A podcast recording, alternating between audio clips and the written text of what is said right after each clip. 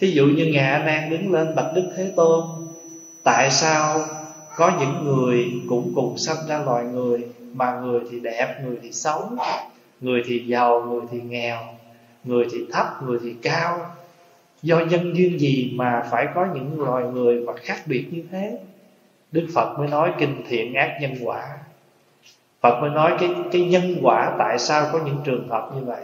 Thì ngài a nan là phát khởi chúng nhưng mà những người ngồi nghe, những cái giáo nghĩa về nhân quả đó là đương đương cơ chúng. Nhưng mà có những bậc bồ tát cũng có mặt trong pháp hội đó. Thì bồ tát có trong pháp hội đó là gì? Ảnh hưởng chúng hoặc là trợ duyên chúng. Còn cái chúng thứ tư là gì? Kết duyên chúng. Tại sao gọi là kết duyên?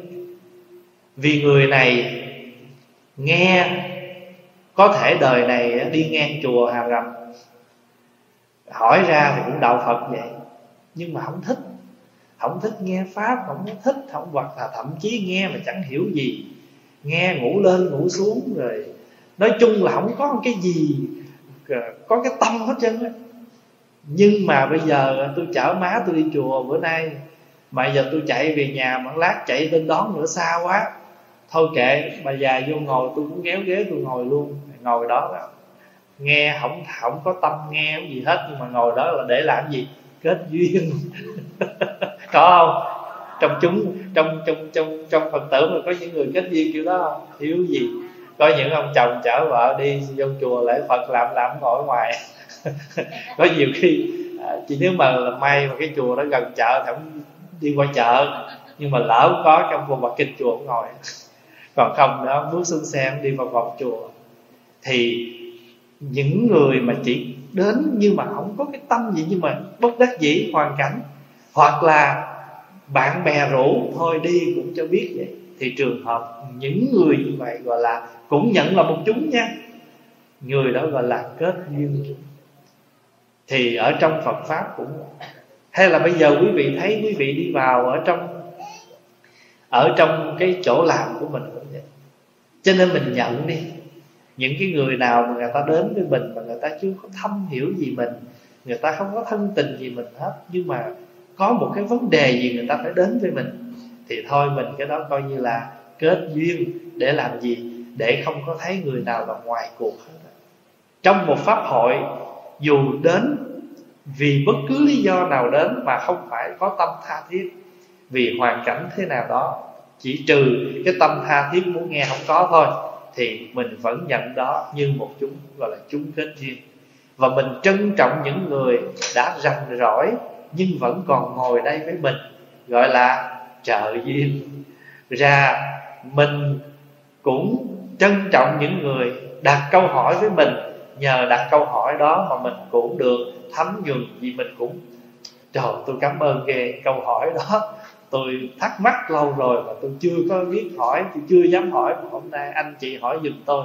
Thì mình trân trọng cái người đặt câu hỏi là phát khởi, còn mình là đương. Đường cờ như vậy thì chúng nghe pháp có bốn chúng ha. Phát khởi chúng, đương cơ chúng, ảnh hưởng chúng hoặc là trợ duyên chúng. Còn cuối cùng là kết duyên chúng.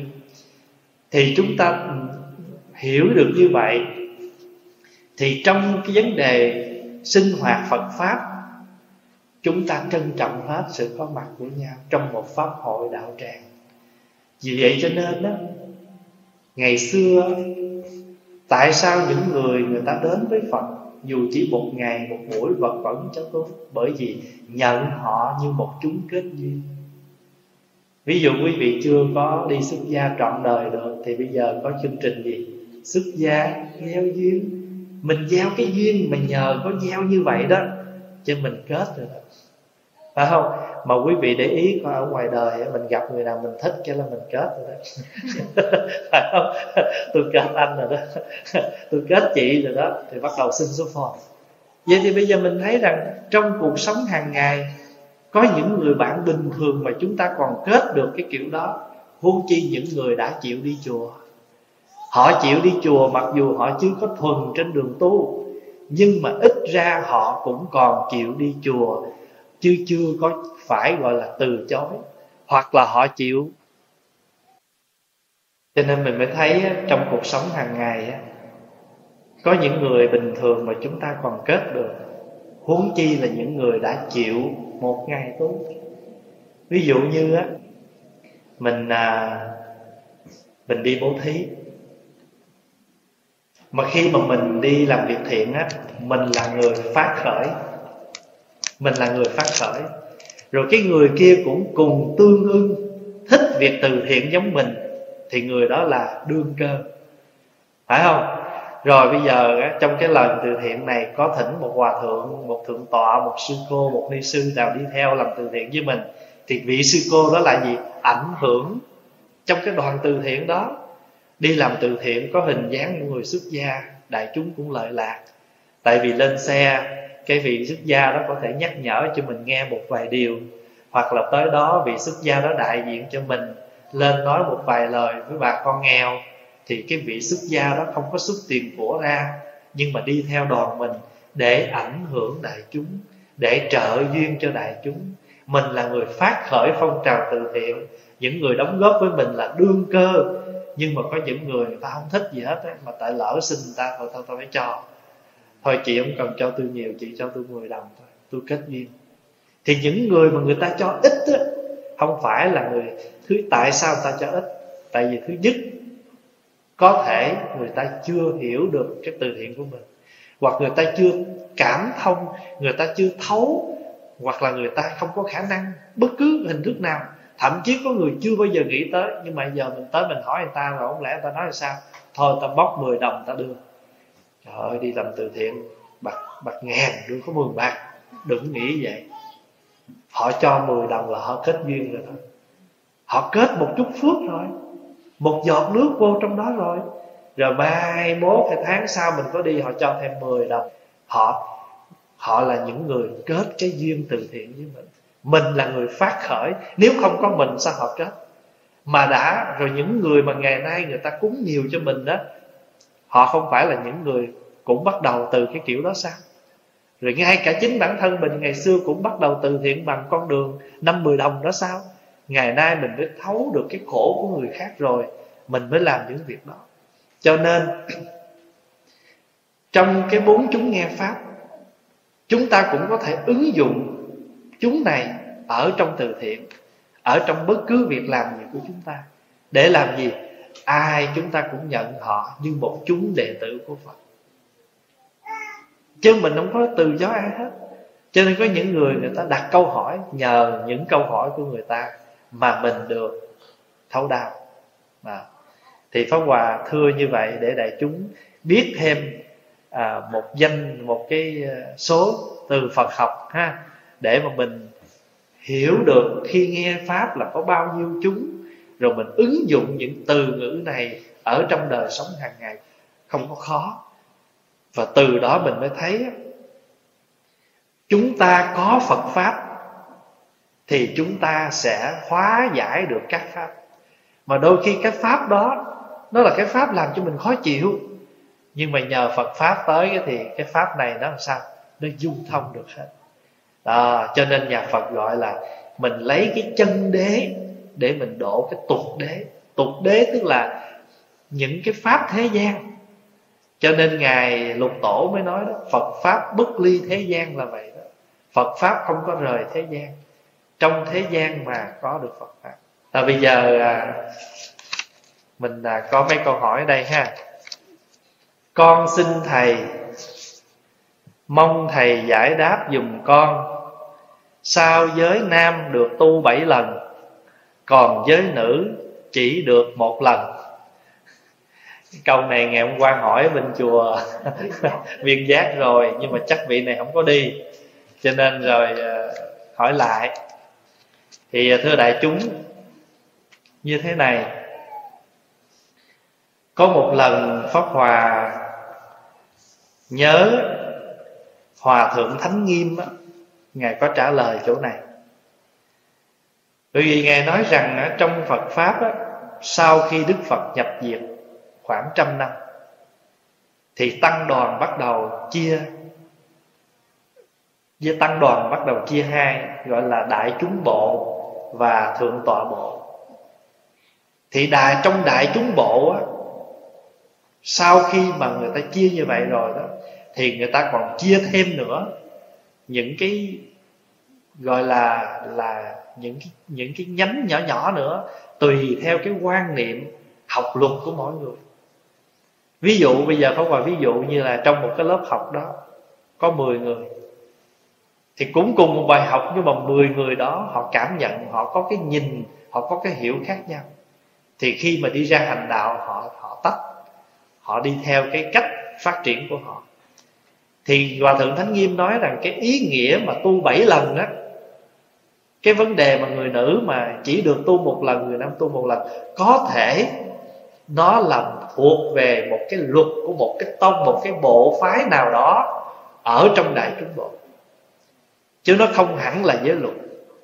Nhưng mà sau này cái bộ cái luật đó nó được thông hành lâu, xa lâu thì các vị ứng dụng nhưng mà nói là nói vậy thôi. Chứ còn thiệt sự Pháp Hòa cũng thấy hiện tại bây giờ có những người nữ đã đi xuất gia rồi. Nhưng mà vì hoàn cảnh nào đó, người ta trở về gia đình. Và một thời gian sau, người ta vào, người ta trình bày với vị thầy, thì vị hòa thượng đó, vị thầy đó xét cái tình hình của cái vị kia đáng được nhận, cho nên cũng mở cửa từ bi cho cái vị đó tu lại ở đây cũng có thể tiếp nhận rằng, bởi vì người nữ có một cái thói quen là phát tâm thì dễ, mà trụ tâm thì khó. Người nữ cái gì cũng thích phát tâm, nhưng mà mau giận lắm. Mà hãy giận thì làm gì? Sách gói đi về. Có không? Nhiều khi mình đi vô chùa mình làm công quả nè mà mình giận cái là mình bỏ nửa chừng mình đi về mà không cần biết cái đó là cái gì hết. Không có không có đủ cái cái định tĩnh để trụ cái, trụ tâm ở cái nguyện của mình. Cho nên đức phật trong một cái bài kinh, người nữ phát tâm thì dễ, mà trụ tâm thì khó. Như vậy thì chính vì vậy, cho nên cái luật này nó cũng có thể áp dụng để làm gì? Để cho các vị đừng có lơ là với cái ước nguyện của mình quý vị hiểu ý mà nói vậy đó. Cho nên cái này nó không phải là cái sự áp đảo nhưng mà nó là một cái phương tiện để giữ chân của mình. Có hòa ví dụ như à, mình đặt ra một cái điều kiện nào đó. Ở bên à, ở bên đan mạch đó, chính phủ đan mạch có một cái à, có một cái kế hoạch. Ai muốn hồi hương về Việt Nam chính phủ đăng mạch cho tiền về, cho khoảng 40 ngàn đô, trở về Việt Nam mua nhà ở. Sau đó rồi cho mình tiền chở hành lý về. Mỗi tháng cung cấp tiền đầy đủ cho mình để mình sống. Nhưng mà với một điều kiện là mình phải từ bỏ cái quốc tịch đăng mạch, trở về nhập lại cái quốc tịch Việt Nam. Thì nếu mà ai ham cái đó đó, thì đi về nhưng mà về bệnh mà khổ một bệnh không có tiền, chạy tiền thuốc là đáng chịu nha. Không có chuyện đi vượt biên rồi. Không có chuyện rồi trở lại à. Thí dụ vậy đó. Thì ở đây cũng vậy.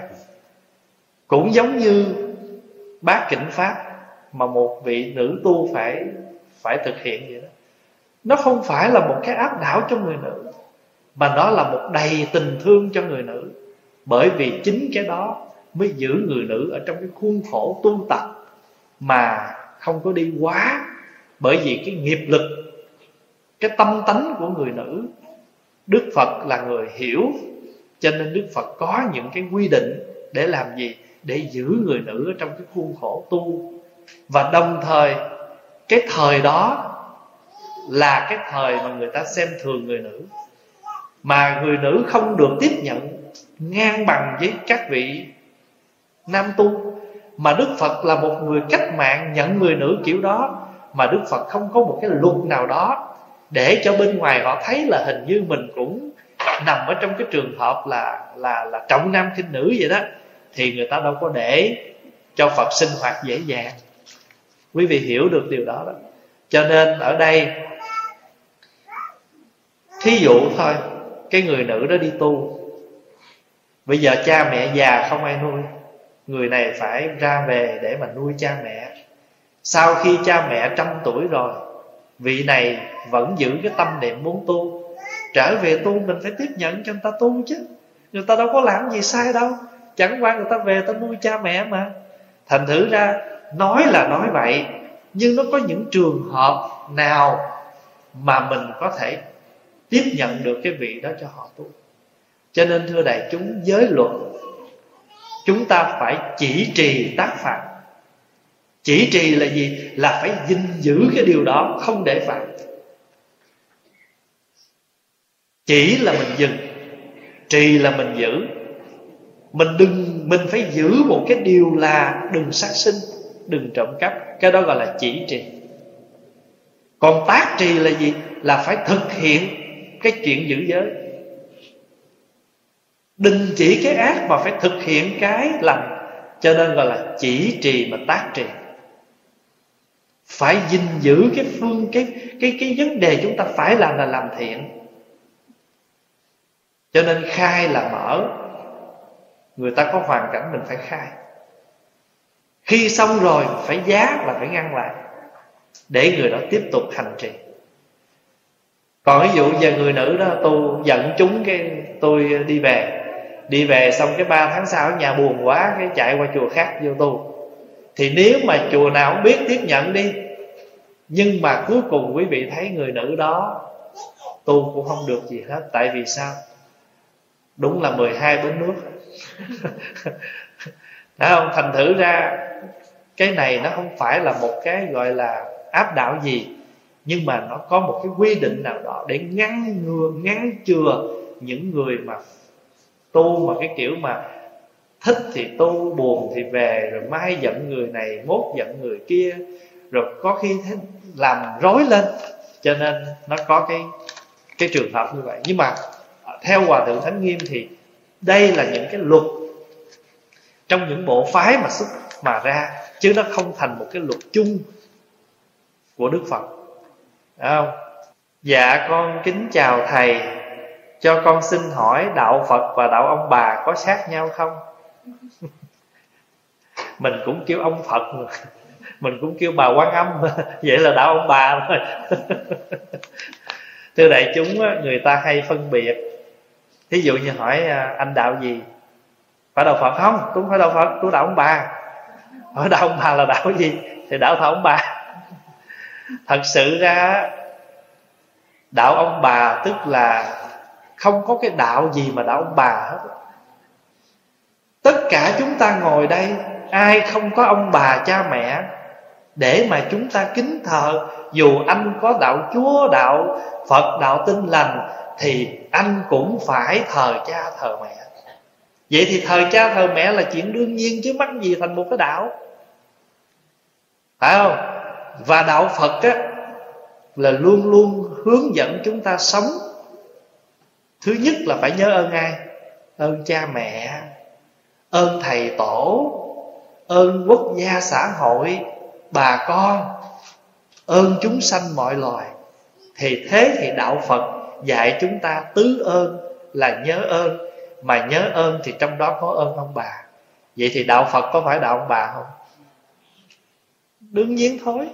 Vì đạo phật đạo phật du nhập vào đất nước việt nam mà thấy đất nước việt nam có truyền thống cúng thờ ông bà, cũng tương ưng với đạo phật dạy tứ ân. Vì vậy cho nên đạo phật tiếp nhận cái hình thức, cái truyền thống thờ cúng ông bà. Và ngày nay, người ta, có nhiều người ta không hiểu thì người ta hãy thấy có thờ, có cúng, người ta kêu chung là đạo phật. Còn có những người người ta phân biệt thì nó không, tôi không phải đạo phật tại vì nghĩ là có thờ phật mới kêu đạo phật, còn mình thờ ông bà kêu đạo ông bà.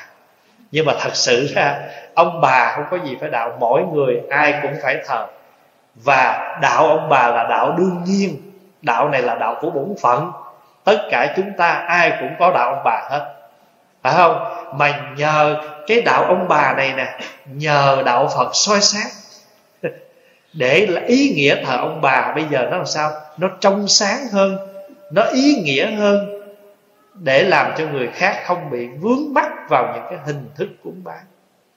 Ví dụ như trên mình thờ phật, mình đóng cái tủ trên thờ phật, dưới mình thờ ông bà. Nó không có thờ vậy được. Thờ vậy cái mấy thầy tới lại phật lại luôn, ông bà mình, cái ông bà mình tội. Có tội gì đâu. Bây giờ ví dụ ông bà mình không có chết mà ông bà mình còn sống không lẽ thầy tới nhà mình chơi, thầy lợi thầy xá phật thôi, còn ông bà thầy không biết tới. Ông bà còn sống, thầy cũng phải tới, thì nói dạ chào ông bà, tôi mới tới. Thì bây giờ, ông bà ngồi đó tiện quá trời luôn. Cái này là nhất cử lượng tiện. Có cái gì đâu mà không được. Bây giờ mình thấy là tất cả các cụ, các bác, ông bà mình, thầy tới nhà chơi, thầy cũng phải chào sống cũng phải chào thì chết cũng phải chào. Thì bây giờ bàn thờ ông bà để đó mình thầy tới thì xá phật một cái, cái thầy mới đưa cái gì cái giống như phật thì cúi xuống một chút nữa cái ông bà thì làm con cuốc một mà cuốc hết hai người luôn thầy khỏi xây tới cái xui luôn vậy. Chứ không có cái gì không được. Thì bây giờ mình rồi bây giờ thí dụ bây giờ mình thờ ông bà. Có nhiều người đó ông bà bên nội cái lư hương bên ngoại cái lư hương bà cô cái lương, ông chú cái lương, trời các bạn thờ ông bà chục cái lư hương. Thắp nhang, thắp từng cây từng cây. Mất công quá. Thật ra không cần. Một lư hương là biểu tượng. Để một cái lư hương đủ rồi. Ông bà tổ tiên nội ngoại, chú cô gì, thím gì, mình thờ đó, một lư hương thôi. Thì nhờ mình hiểu đạo phật. Cho nên mình, ông thờ ông bà rất là trang nghiêm, rất là ý nghĩa chứ đâu có gì đâu, không được. Cho nên ông bà nói là đạo, cũng không có cái đạo nào là ông bà. Mà nếu nói đạo đây là gì? Đạo trường hợp này không phải là một tôn giáo nữa, mà trường hợp này chúng ta phải được hiểu là bổn phận. Bởi vì đạo có ba nghĩa. Đạo là con đường, đạo là bổn phận, đạo là lý tánh tuyệt đối. Ví dụ như thế, đạo làm con, có cái đạo nào tên đạo làm con không? Không như vậy thì chữ đạo làm con này là nghĩa là gì? Là bổn phận làm con. Đạo cha mẹ cha mẹ là thương con.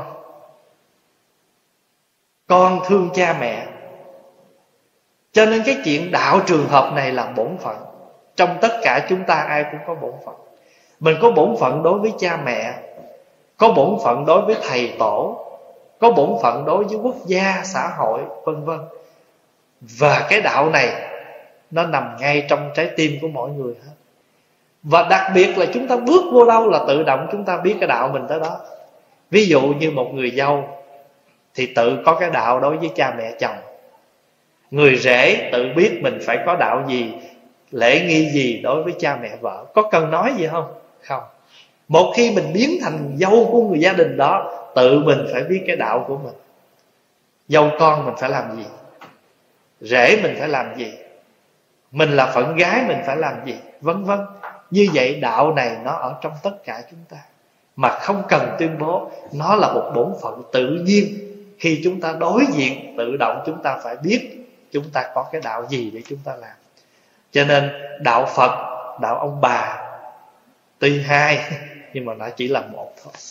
Xin thầy hướng dẫn chúng con những câu hỏi sau đây làm sao để con dâu hoặc rể biết được là cha mẹ rất thương yêu, chiều chuộng dâu và rể?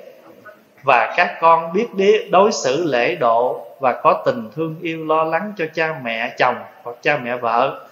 Mới nhắc cái có liền. Linh quá. Câu hỏi thứ hai là phần lớn khi người phật tử qua đời thường hay thiêu? Do đó, trong đời sống hàng ngày, người phật tử có phải thực tập và suy nghĩ như thế nào để khi qua đời xác thân được thiêu đốt mà hương linh phật tử đó không luyến ái, dính mắt và sợ hãi khi xác thân bị thiêu đốt mất đi không? Dễ thôi, cứ lấy lửa cứ chăm chăm thử thử. Ta bây giờ mình trả lời câu hỏi một trước nha. Thưa đại chúng cái tình thương của mình đối với người thân của mình như dâu, rể hay con cái, như nãy giờ nói, nó là một cái thiên nhiên tự nhiên trong tất cả chúng ta. Cái thương ai cũng có hết á. Nhưng mà có cái điều là chúng ta có biết cách thương. Thường thường ta nói thương mới hiểu hiểu mới thương. Như vậy thì chúng ta thể hiện tình thương. Nhưng mà chúng ta phải biết cách thể hiện để cho người ta hiểu được cái thương của mình và cái người kia mở lòng để tiếp nhận tình thương của người khác qua bằng nhiều cách. Thật ra, cái người mà mở lòng thì không có gì khó. Cái người mà lòng không mở thì mình có cố gắng mình làm cái gì người ta cũng chẳng hiểu, người ta chẳng tiếp nhận. Ví dụ bây giờ á phát quà dễ dãi. Quý vị cho nước trà, nước gì lên đây cũng được hết để đây phát quản có dở ra coi cái chó gì. Trời ơi tưởng gì mời qua nói chuyện cho nước lạnh. Thí dụ vậy đó. Thì cái người mà người ta tiếp nhận một cái gì cũng dễ dãi đó thì cuộc sống nó đơn giản lắm. Cái gì người, người xin lỗi người ta cho miếng bánh cũng nhận đó. Ồ ta không thương ta đâu cho. Và cái người mà họ không tiếp nhận rồi tưởng gì cho có cái bánh mà cũng coi giữ. Thưa quý vị thấy cái cuộc sống nó đơn giản nhưng mà mình đối nhưng mà quan trọng là người ta có tiếp cái đối đó không? Người có có đáp lại không? Chợ đây á nó phải cái này nó phải hai hai chiều. Mình thương nhưng mà trong cái thương mình phải có cái hiểu. Không Hòa ví dụ vậy nè. Người già lớn tuổi á, Phải có năm cái có. Thí dụ như á, mình phải có chỗ ở riêng Không có ở chung. Đó là phải có cái điều một. Cái có thứ hai người già phải có là Có cái đừng xen vô chuyện con cái. Có nhiều khi ờ, nó về nó kể mình nghe sao mày ngu vậy? Bắt đầu mình diễn tả mình làm đạo diễn. À, thêm thử ra mình có cái sen mình trong đó mà mình cứ nói tại tao thương. Nhưng mà cái thương đó mình không hiểu. Và đôi khi mình mình nói là mình công bằng chứ thỉnh thoảng có trường hợp là mình thương con mình thôi mình nghe cái gì thì con mình là mình chỉ dẫn, mình đạo diễn cho con mình. Thì thưa đại chúng là ít nhiều gì cái người con đó, người rể, người dâu đó, họ có thể, họ cảm nhận được điều đó. Cho nên ở đây, cái này mình chỉ nhắc chung thôi. Mình thương nhưng mà phải biết cách bày tỏ tình thương còn đối với dâu rể thì chúng ta mở lòng tiếp nhận bất cứ tình thương nào, bất cứ cái hành động, lời nói nào của cha mẹ đối với mình. Trong cái sự ngọt ngào đó thì chúng ta tiếp nhận như là tình thương thì cuộc sống nó sẽ dễ hơn. Còn cái vấn đề mà chết mà đi thiêu đó, bây giờ phật tử hỏi là làm sao để mình có cái cách nào, phải suy nghĩ như thế nào để khi qua đời xác thân thiêu đốt mà không ảnh hưởng? ý là sợ sợ thí dụ mình thấy cái xác của mình bị thiêu thành tro bụi rồi mình tiếc rẻ, thì phật đã thường dạy mình rồi, quán vô thường. Quý vị hát hoài cái bài hát á, người nhớ cho ta là cát bụi, người nhớ cho hát cái kiểu đó cũng là một quán chiếu rồi chứ gì nữa. Thật sự ra không phải chỉ vấn đề xác thân không, mà ngay cả của cải cũng phải quán nếu mà mình à, có nhiều khi à, mình không tiếc của, không tiếc cái thân thì mình tiếc của. Mình không có dính mắt tiền của thì mình dính mắt cháu con. Cho nên tất cả các cái pháp nào mà chúng ta đang sử dụng trong đời này, tình cảm, vợ chồng, con cái, cháu chắc, nhà cửa, vật chất, thân mạng của chúng ta đây, chúng ta quán giống nhau hết. Tất cả chỉ là huyễn mà chữ huyễn này nghĩa là gì? Là tạm có. Như ngày hôm qua có Hòa nói vậy đó. Tạm có chứ không thật có. Mà cũng không được hiểu là không có gì hết. Mà phải nên hiểu rằng có, nhưng mà chỉ là tạm có. Cho nên trong kinh viên giác á, kinh viên giác có chỉ mình một cách cách quán là gì? Như huyễn tam ma đề.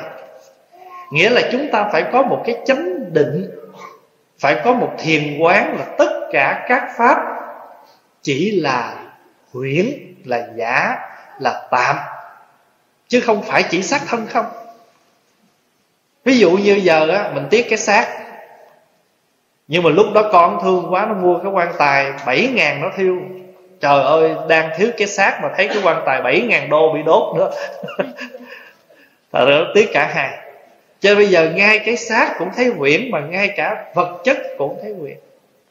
Mà phải thật sự tu quán cái đó đó thì hàng ngày ví dụ thôi nè mình đang à, lâu lâu cái mình à, rửa mặt chải tóc mình nhìn vô trong kiến mình thấy da mình nhăn và bây giờ mình thấy mình bước lên có năm nấc thang là ngồi thở hổn hển là mình biết đó, là sức khỏe của mình. Cơ thể của mình, nó đang trên đường đi xuống núi. Cái đó gọi là hạ nguồn cho nên rằm tháng giêng cúng thượng nguồn rằm tháng 7 cúng trung nguồn rằm tháng 10 hạ nguồn con người của chúng ta ai cũng có ba thời kỳ thanh niên trai tráng, trung niên làm việc và lão niên già yếu và bây giờ chúng ta ngồi đây, phần lớn là trung nguyên với hạ nguyên. Bây giờ thượng nguyên đâu vô đây? Thượng nguyên giờ này nó đang ở mấy chỗ đi chơi á, phải không? Còn trung nguyên với thượng nguyên mới vô đây. Thì pháp hòa nói là không phải quán cái xác không đâu, mà quý vị phải quán tất cả các pháp. Thí dụ như là cầm một cái ly thiệt là mắc tiền mới mua rửa làm sao, trợt tay bể trời ơi tiếc cứ cầm lên, cầm xuống hoài. Thì chúng ta quán một đời ta, ba đời nó. Nhiều khi có một cái mà nó đang nó đang tốt với mình vậy đó, mà giờ nó mất tiêu. Cho nên á, pháp hòa có một hôm pháp hòa đi cái đám tang, đẩy một người vô thiêu. Thì trong khi mà pháp hòa biết là cái vị này hồi trước á, là rất là linh động, rất là làm việc hăng sai nói chung là cái gì cũng được. Rồi bây giờ nằm ngay đó để đẩy vô lò. Thì pháp hòa đẩy cái lò đẩy cái quan tài vô đóng nắp lại cái gia, gia đình ta bật nút thiêu cái tự nhiên ngoài này. Mình mình thấy cuộc đời nó nó có một cái gì nó nó nó, nó nhanh gọn mà nó nghĩa là tốn gọn chỉ trong một cái khoảnh khắc vậy thôi. Thì pháp hòa làm bốn câu thơ ngay lúc đó. Người đi xong một kiếp người đi xong hết kiếp rồi. Người đi xong một kiếp, mình nhìn lại mình, kẻ ở lại bôn ba. Mình bây giờ, mình là đúng là kẻ bôn ba, phải không? Người đi xong một kiếp, kẻ ở lại bôn ba. Đi trắng, ra về trắng.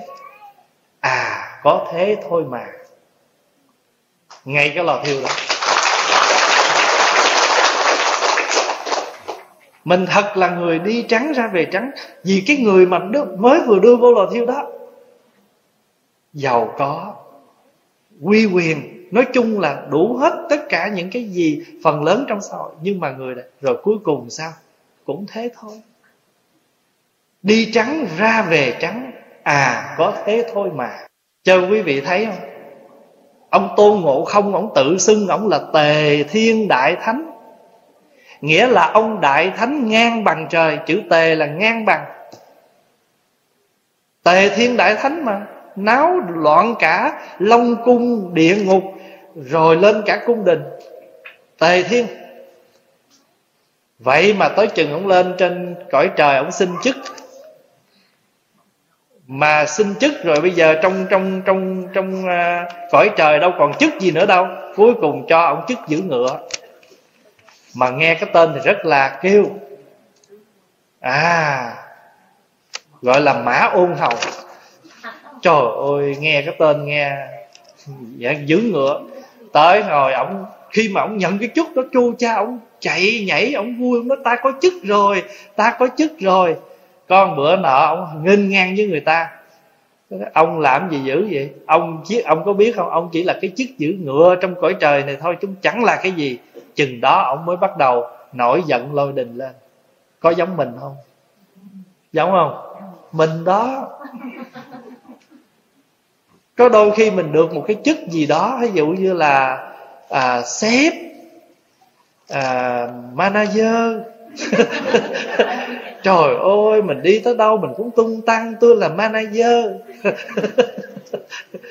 Nhưng mà rồi cuối cùng á người ta nói, trời ơi, cái chức của anh gì đâu? Thôi bây giờ nói nói mấy ông thầy đi. Trụ trì, nghe lớn không? Ở trụ trì là gì biết không? Trời đất ơi, chúng nó đi chơi hết bệnh nhầm giữ chùa. Tối nó ngủ hết mình đi khóa cửa. Phật tử người ta đi công quả về chiều rồi ta mệt, ta dục tá lả hết trụ trì đi gom dép giày họ mang, họ dục tùm lum hết, trụ trì đi xếp cất. Vậy mà tung tăng, trụ trì trụ trì. Có trụ trì có gì đó thành thử nên nếu mà mình mình thấy rằng cái đó là mình phải quán. Trụ trì thì nghe lớn, phải không? Nghe chữ lớn nhất nhưng mà thật sự người lớn nhất là người cực nhất. Quý vị để ý coi. Chủ nhà hàng mà người ăn hàng về rồi, chủ đi rửa chén. Chủ nhà hàng mà không có lương. Chủ nhà hàng cuối cùng tối về là phải đếm tiền trả lương. Xong rồi, người làm của mình đúng giờ họ đi về, họ check out, họ đi về, mình thu gọn. Nhân viên nó làm sai, chủ nhà hàng ra khoanh tay xin lỗi. Vậy thì cuộc đời này cái lớn nhất mình phải quán vậy đó. Mình là người làm chức lớn nhất, nhưng mà cuối cùng mình phải làm những chuyện bình thường nhất. Phải quán như vậy, mình mới không có tự cao, tự đắc, tự hào, tự cuối cùng tự giận. Tự tử. Cho nên quý vị thấy cây lúa mà nó càng cao, càng chín, thì cái đầu lúa nó phải càng cúp xuống. Quý vị nhìn cái lúa thấy chiếc máy bay nó bay càng cao, mình phải thấy nó càng nhỏ.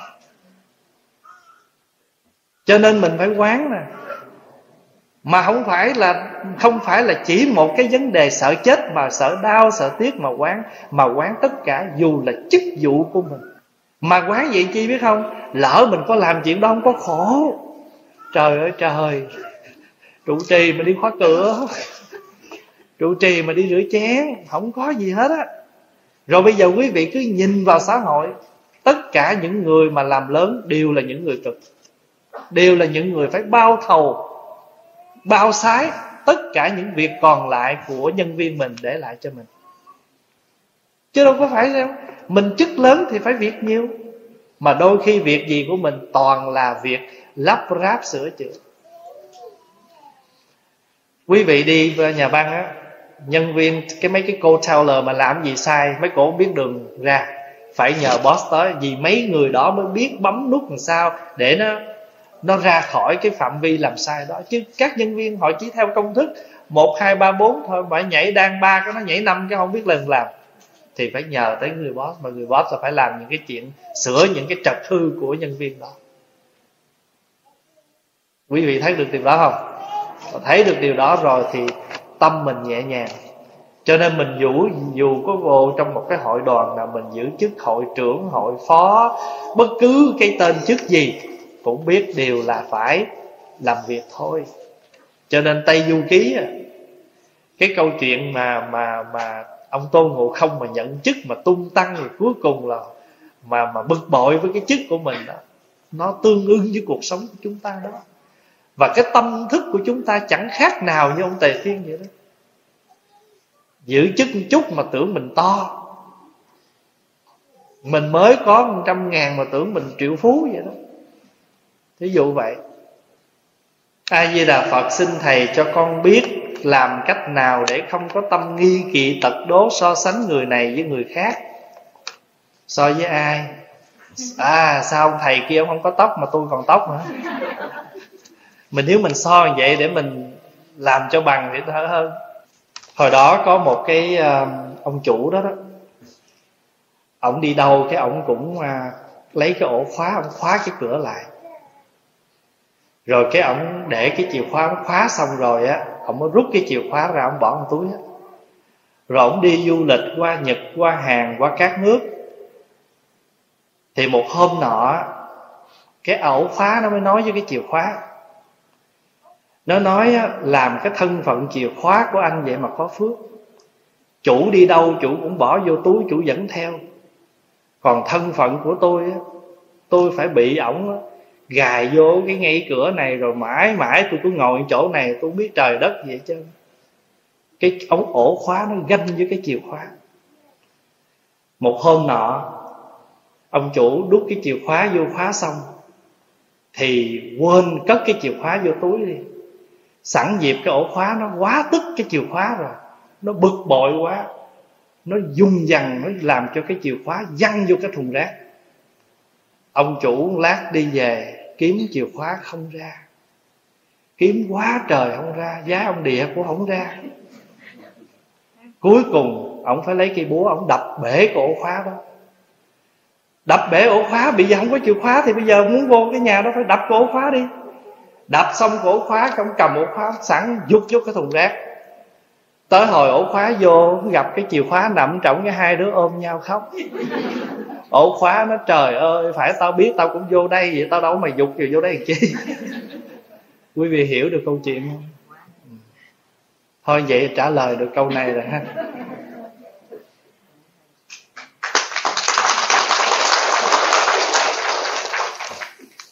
Trong kinh bách dụ có kể câu chuyện á, ông thầy đó, ông đau chân có hai đứa đệ tử. Thì à, ông à, pháp bông á, thì lo tới cái chân trái. Ông pháp hoa lo chân phải, mà bông hoa nó ưa nhau. Nó ghét nhau, mà nó ghét luôn hai cái chân mà hai đứa nó bóp. Bữa nọ pháp hoa đi giảng, pháp bông ở nhà thấy khe chân trái. Sẵn thấy chân phải không có chủ. Lấy búa đập gãy cái chân phải. Tại vì ghét ông pháp hoa. Pháp hoa đi về, bóp chân phải cho sư phụ. Ủa, sao cái chân của mình thường bóp? Bữa nay nó gãy rồi. Chắc thằng bông chứ ai hết. Á lấy búa đập gãy luôn cái chân trái của ông sư phụ. Cuối cùng bông hoa ghét nhau. Đập mà cái người chịu gãy hai chân là sư phụ mình cũng y hệt vậy. Người này mình ganh với người kia, hỏi ganh da vậy diệu bông ganh với diệu hoa. Diệu trái ganh với diệu quả. Thí dụ vậy đó, thì cái cuối cùng cái lỗ lạ là ai? Là thầy của mình. Là phật bổn sư của mình. Rồi bây giờ cha mẹ anh em mình ganh. Thành nữ ra mình mới thấy ví dụ như đó đối với người dân nước lã mình quán làm sao? Ngày xưa nếu mình không có được vô đây làm nè, mình cũng giống như cái chị mới vô này nè. Rồi mình cũng may mắn mình được chủ nâng đỡ mình để mình có địa vị ngày hôm nay. Thì tại sao bây giờ mình lại không muốn người khác vô? Trước mình nè, trước khi mình ngồi cái vị trí này hàng chục người trước. Rồi ai ganh với mình mà bây giờ mình ganh với người khác? Thật ra cuộc sống đôi khi cứ nhớ những câu chuyện Như ổ khóa với chìa khóa Để chúng ta giảm đi cái tâm Ganh tị đố kỵ của mình. Kính thầy cho con hỏi Tại sao có nhiều thầy có tên cùng chữ thích? Tại vì thầy thích. Thưa đại chúng, Cái chữ thích á, Không phải có từ thời Phật cái chữ thích này là do Ngài Đạo An Ở Trung Hoa Ngài đề xướng. Bởi vì Ngài nói rằng Tất cả các thầy, xuất gia theo Phật Đều là đệ tử của Phật Thích Ca. Thì bây giờ nếu như Mình đã nhận mình là đệ tử con Phật, Thì thôi bây giờ mình để cái chữ thích đó, Thay vì mình để là thích ca Pháp Hòa, Thì bây giờ bớt cái chữ ca đi, Lấy chữ thích nhưng mà cái chữ thích ca đó, nó không phải là nghĩa gì cả, không phải là tôi thích hát. Mà chữ thích ca đó là nó phiên âm từ tiếng phạn là sakya. Đức phật thích ca mâu ni được gọi nguyên tiếng phạn là sakya muni.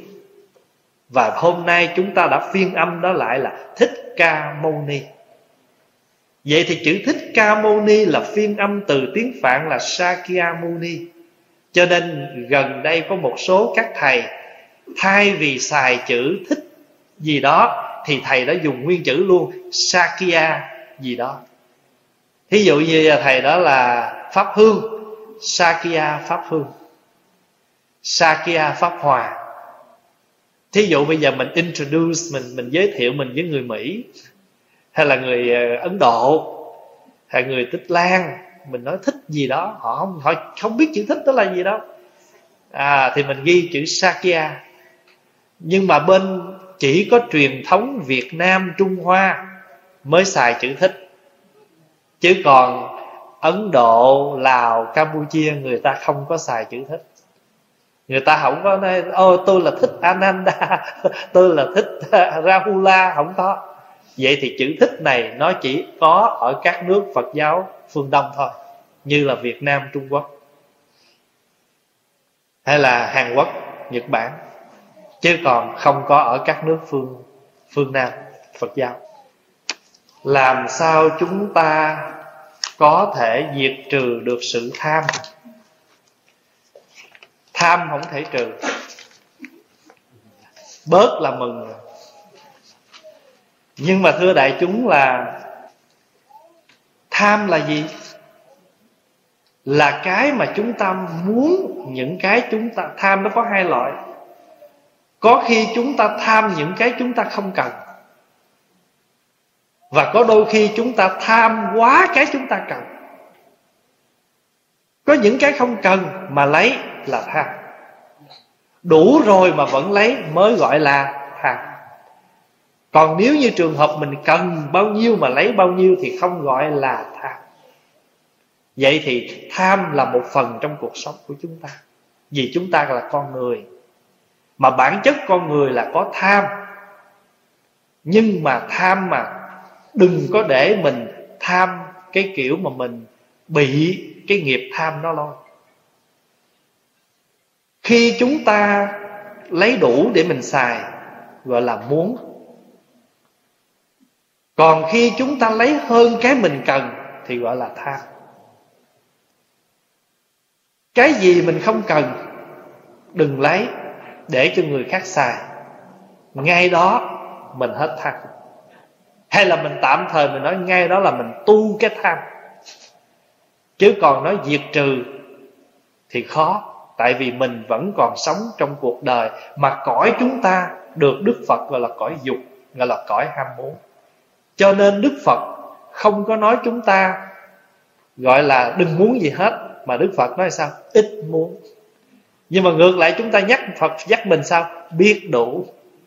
Biết đủ thì chúng ta vẫn muốn, nhưng mà ít muốn muốn cái đủ thôi, chứ đừng muốn cái cái dư, cái hơn. Thế thôi.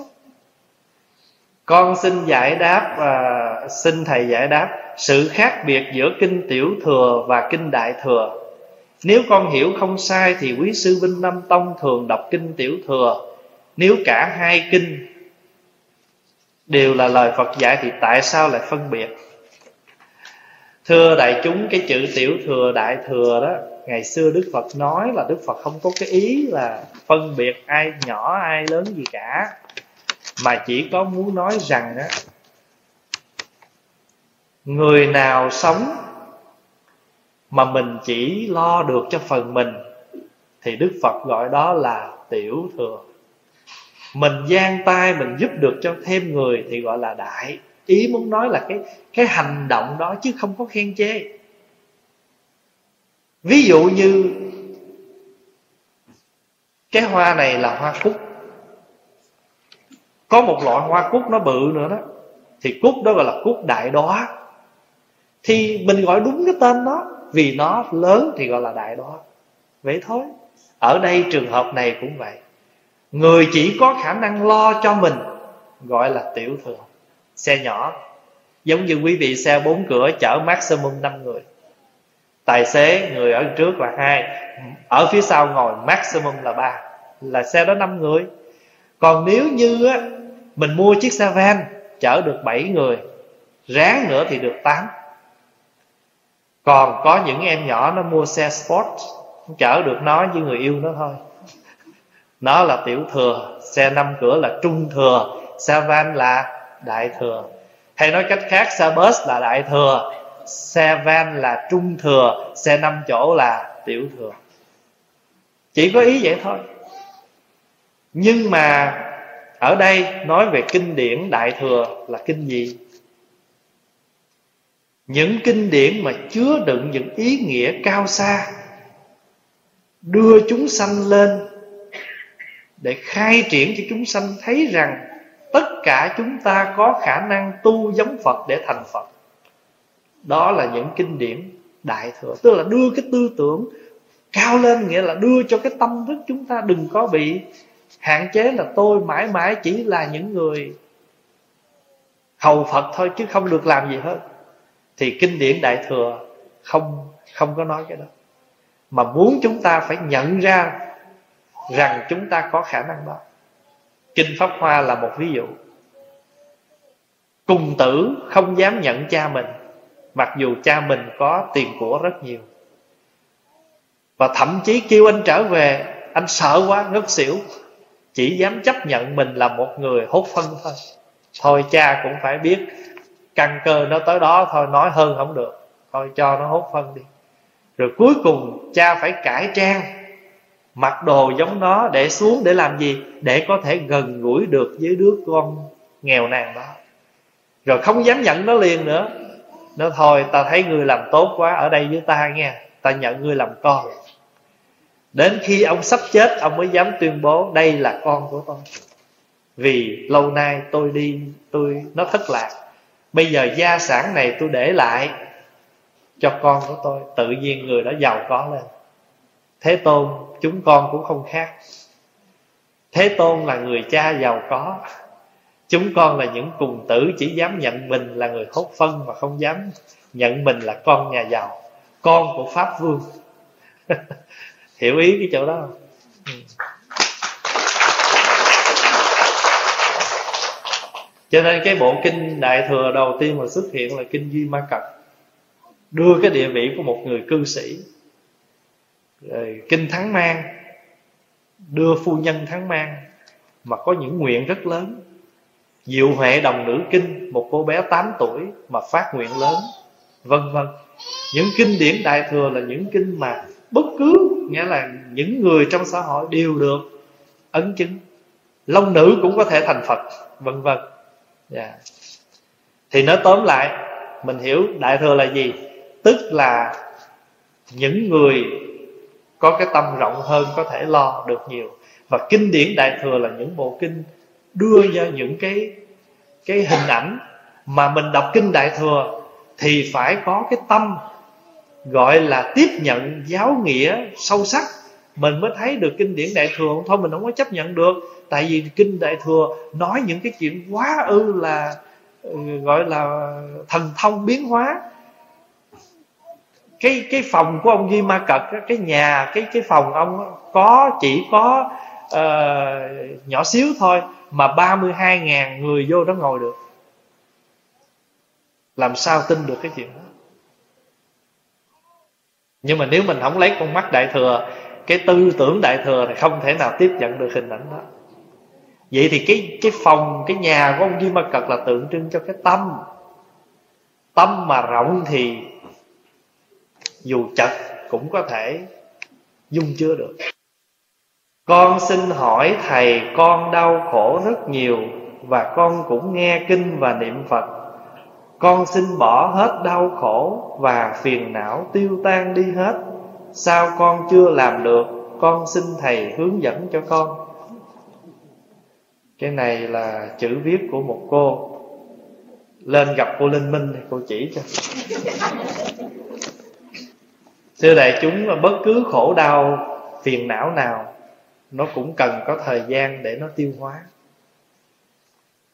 Mình đọc kinh mình lại Phật, Mình mới làm được cái phần hình thức Văn tự, Nhưng mình chưa đủ quán chiếu Để mình thực chứng. Bát nhã có ba loại. Văn tự bát nhã, Quán chiếu bát nhã, và thật chứng bát nhã.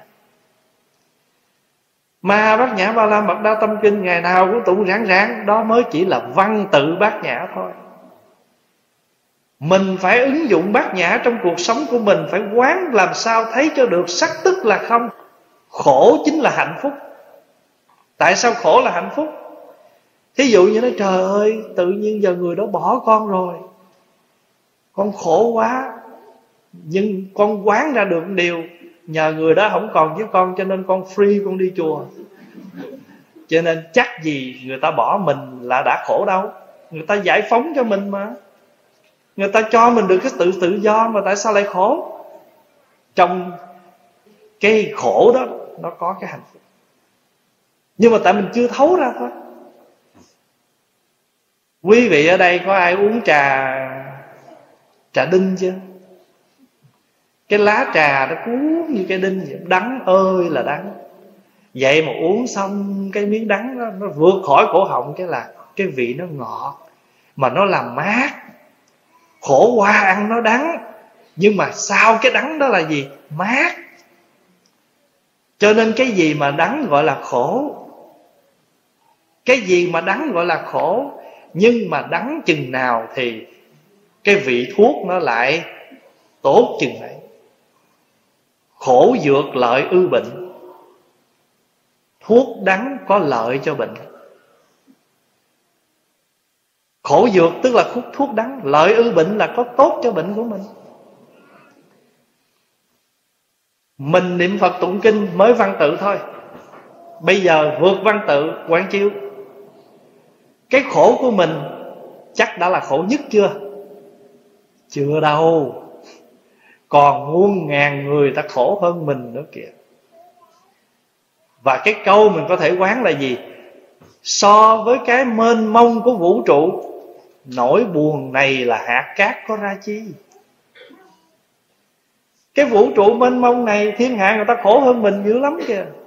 Hỏi chị khổ vụ gì? Trời ơi, tôi làm ra nhiêu con tôi nó phá nhiêu mô phật. Chị còn có phước, còn đi làm có của cho nó phá.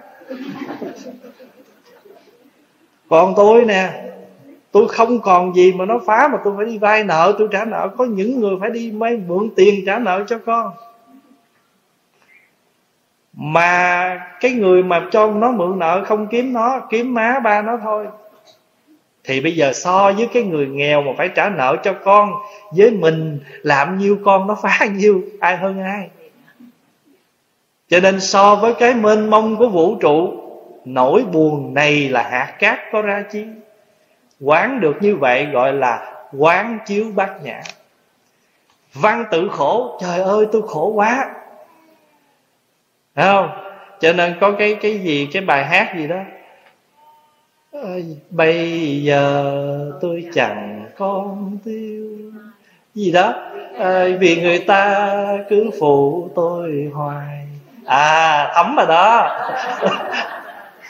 Thấm rồi đó. Tại vì cái này là bắt đầu quán chiếu rồi. Bây giờ là quán chiếu khổ.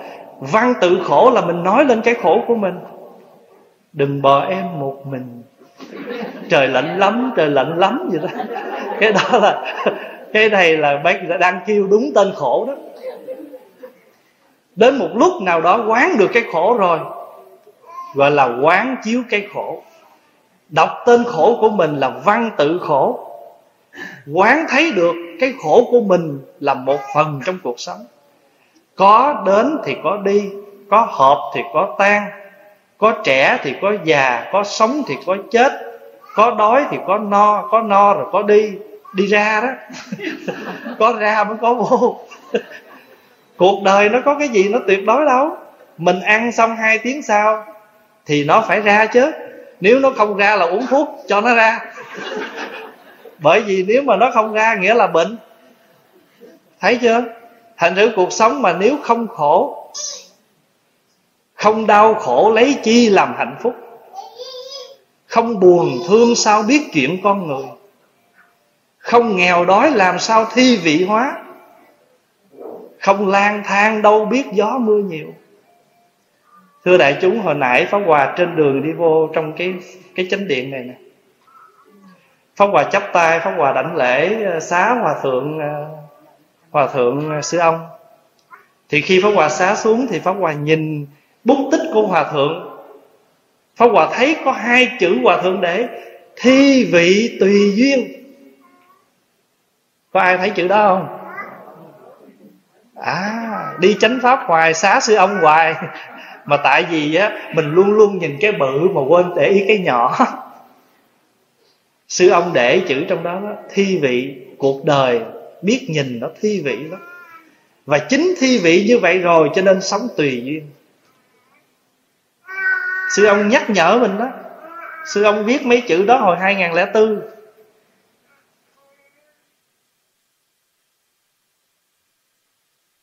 Quý vị có thể viết cái câu nãy qua đọc vậy đó. Không đau khổ lấy chi làm hạnh phúc.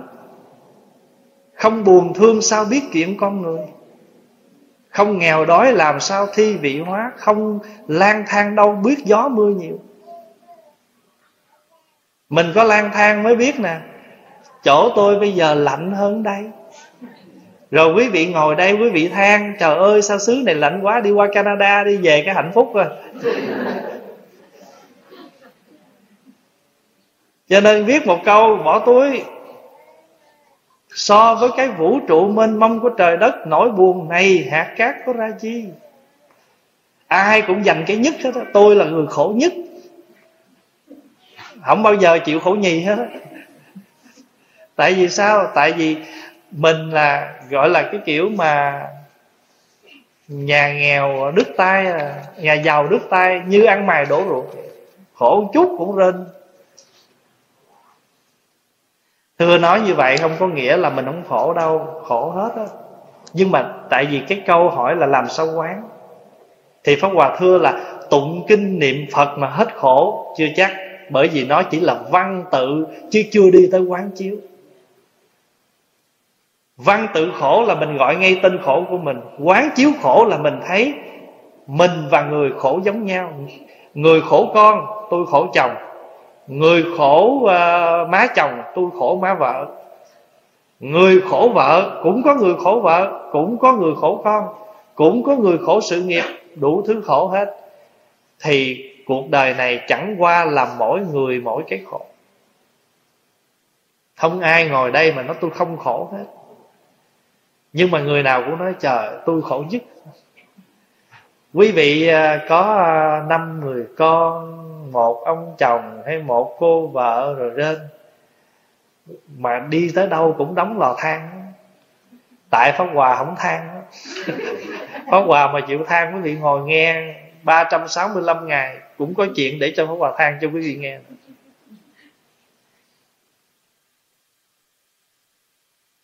Nhớ là bát nhã có ba loại. Văn tự bát nhã, quán chiếu bát nhã, thật chứng bát nhã.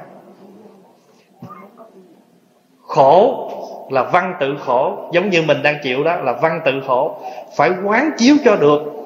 Khổ này giúp cho mình tiến hóa và người khác cũng khổ giống mình, gọi là quán chiếu khổ. Rồi cuối cùng là sao? Thật chứng khổ. Thật chứng khổ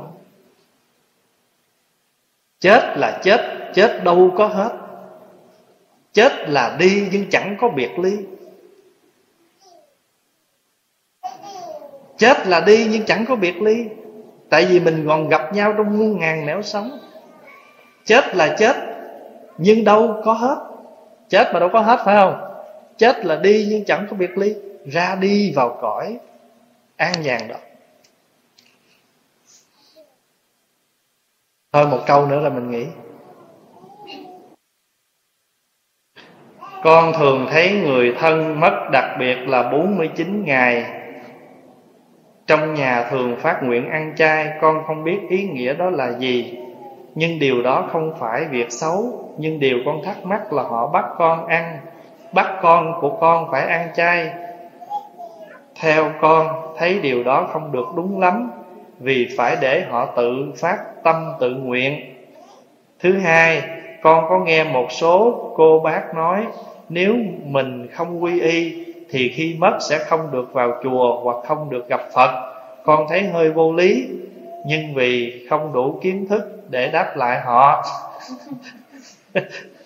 Vậy là thầy nói xong cái bắt đầu đủ kiến thức để đi đấu, phải không?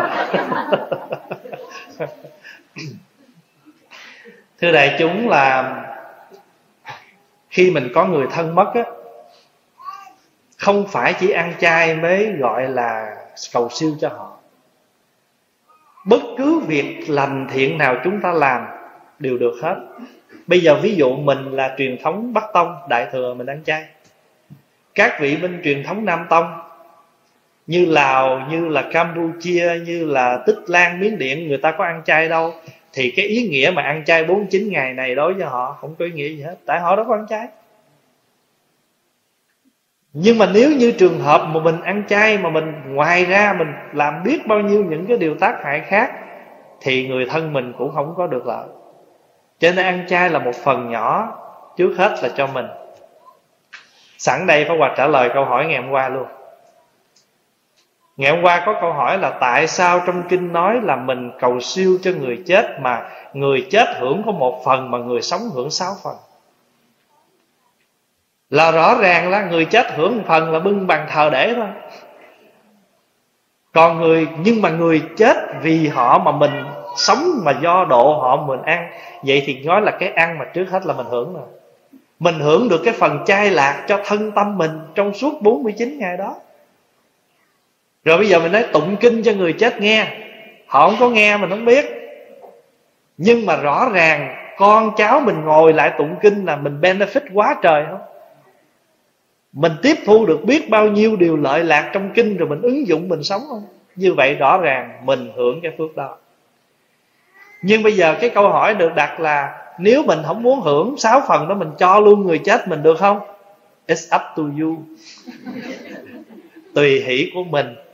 Tuy nhiên trong kinh cũng có nói Mình cho hết họ Nhưng mà quan trọng là họ đủ phước Để hưởng nhận cái đó không? Rồi nói tới nó lui Cuối cùng phải trở về gì? Mình phải tự tu Để đủ phước Mai mốt ai cho mình Mình nhận được.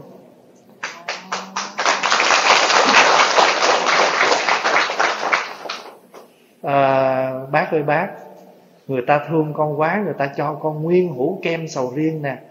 Con không ăn, con cho hết bác luôn á. Bác được lấy con. Nhưng mà sorry bác không có freezer.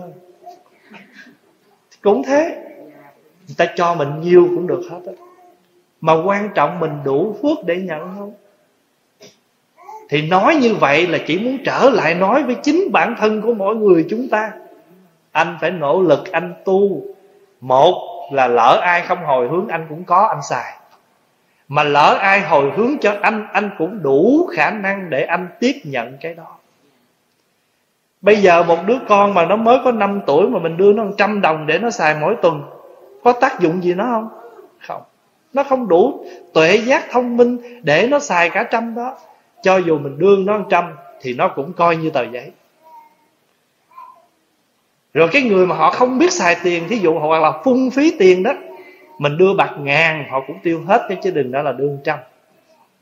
Vậy thì quan trọng là người đó có đủ tuệ giác thông minh để nhận cái tiền mình cho đó. Còn cái chuyện hồi hướng công đức, mình cho hết mà. Nguyện đem công đức này hướng về khắp tất cả mà.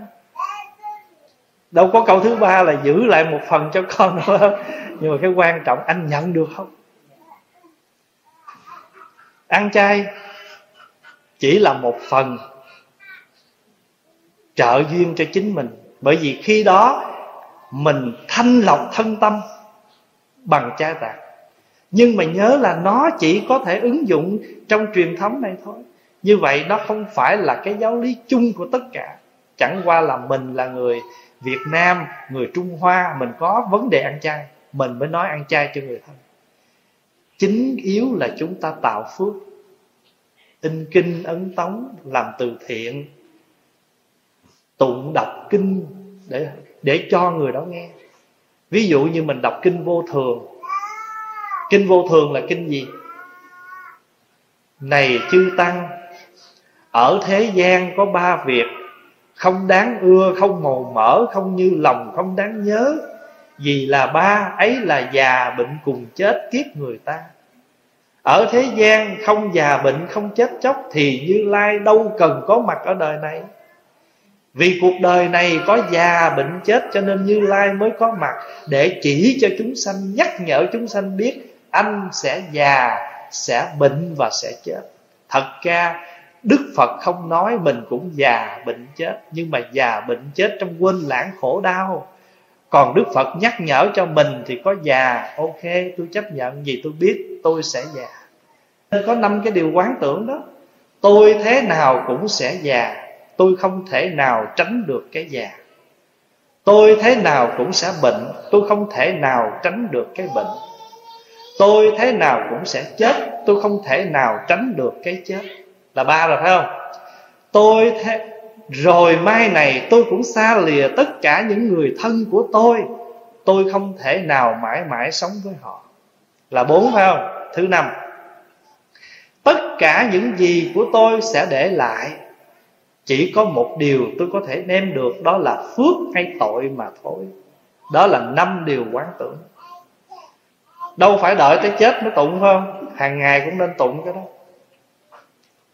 Tụng cái đó để nhắc nhở mình.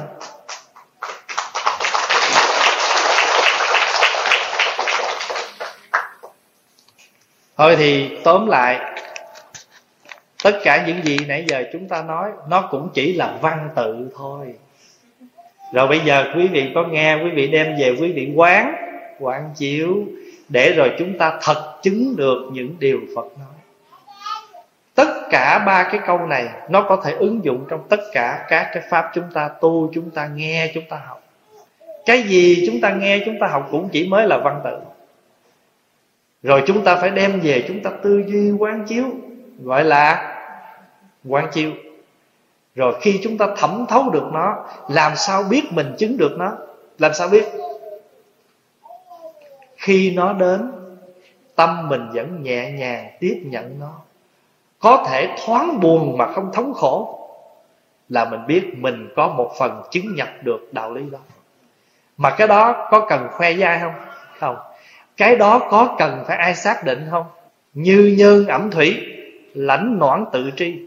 Như người uống nước, lạnh nóng tự biết. Mình biết mình là hơn hết. Thôi, hết giờ.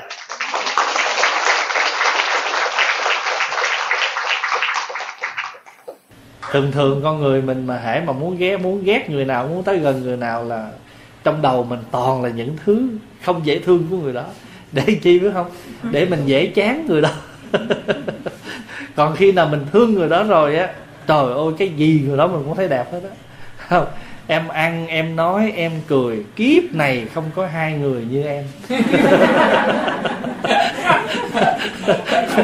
Khi mình không thích rồi thì cái gì mình cũng nói cũng được. Rồi hôm nay á, bây giờ trong kinh nói á, có 8 cái mà được gọi là cực lạc. Ngược lại với cõi đời này, có 8 cái được gọi là cực khổ. Thứ nhất, cõi đời này, chúng ta bị một cái khổ của sanh. Rất hiếm người nào sanh ra đời mà không làm cho mẹ mình đau đớn. Hiếm lắm. Người nào sanh ra thì người mẹ cũng phải đau đớn. Có khi một ngày có khi nửa buổi có khi cả suốt mười mấy ngày. Pháp Hòa biết có những người sanh ra mà người mẹ phải đau bụng tới 10 ngày sau mới sanh. Vì vậy mà người Trung Hoa đó Người ta gọi cái ngày sinh nhật của mình đó, là mẫu nang nhật. Mẫu là mẹ Nang là khó Nhật là ngày. Ngày mà người mẹ phải chịu khó cực dứt với mình. Cho nên thay vì gọi là sinh nhật, Thì chúng ta gọi là mẫu nang nhật. Nói vậy để chi? Để chúng ta nhớ cái ơn của mẹ. Và con người này, Cõi đời này, Chúng ta phải thọ khổ khổ của cái sanh đẻ.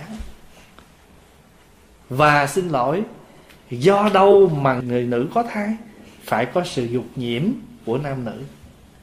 Thì mới có được cái thai đó. Và khi sanh ra thì đau đớn, mà lọt lòng mẹ thì dơ bẩn, rồi phải rửa ráy. Rồi thậm chí có nhiều khi sanh xong rồi, người mẹ ra máu, ra huyết, chết. Cũng có trường hợp như vậy. Vậy thì cái đời, cái cõi đời này của chúng ta có cái khổ thứ nhất là sanh khổ. Mà ngược lại ở cõi cực lạc thì không có sanh khổ như thế. Mà cõi cực lạc gọi là gì? Liên hoa, hóa sanh thân lạc. Sanh từ đâu? Sanh từ hoa sen. Cho nên mới có câu đó. Nguyện sanh tây phương tịnh độ trung, cửu phẩm liên hoa, vi phụ mẫu. Sen chính phẩm ở cõi cực lạc làm cha mẹ của mình làm mẹ mình vì sao mà vì sao? Vì chúng ta sanh không phải bằng dục nhiễm của nam nữ mà thọ thai mà bằng sự thanh tịnh. Cho nên mình sanh về cõi đó thì từ hoa sen sanh. Bây giờ pháp hòa nói như vậy ha. Rồi pháp hòa ví dụ nè. Mình à, đi chùa. Trước kia có biết chùa chiền gì đâu. Thậm chí ai rủ đi chùa còn ngán muốn chết. Tự nhiên có ngày nọ sao giờ thích đi chùa? Rồi đi vô chùa xong cái xin quy y. Rồi bây giờ thích tụng kinh, thích mặc áo tràng mình sanh một, mình bây giờ bây giờ mình sanh lại trong chùa rồi. Cuộc đời mình bây giờ đổi mới rồi. Ngày xưa là thứ sáu, thứ bảy, chủ nhật là mất tiêu. Ở ờ, chỗ bạc ti. Bây giờ thứ sáu, thứ bảy, chủ nhật ở chùa. Thầy gặp mình là, bây giờ muốn kiếm mình là đi kiếm chơi chùa kiếm. Dạ thì bây giờ thưa đại chúng á, hồi trước lúc mình còn nhỏ, mẹ cha mình sinh, bây giờ mình quy y theo pháp bảo mình có một cái pháp danh, có một cái tên, và mình là một con người mới, có phải là mình đã t- sinh không?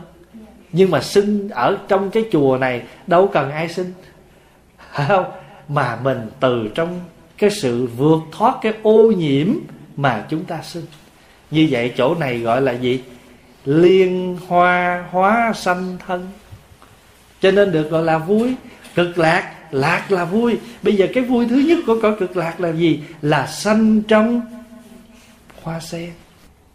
Cũng giống mình đó. đi chùa là mình sinh một người mới rồi. Hồi đó đó, một câu phật pháp nửa chữ cũng không hiểu nữa. Mà bây giờ, hồi đó hỏi mình tam bảo là gì? Tôi biết chữ hán là tam là ba, bảo là quý, hột xoàn là một món quý. Ờ, gì ờ, đá ruby hay là cái gì đó. Mình hiểu tam bảo theo thế gian.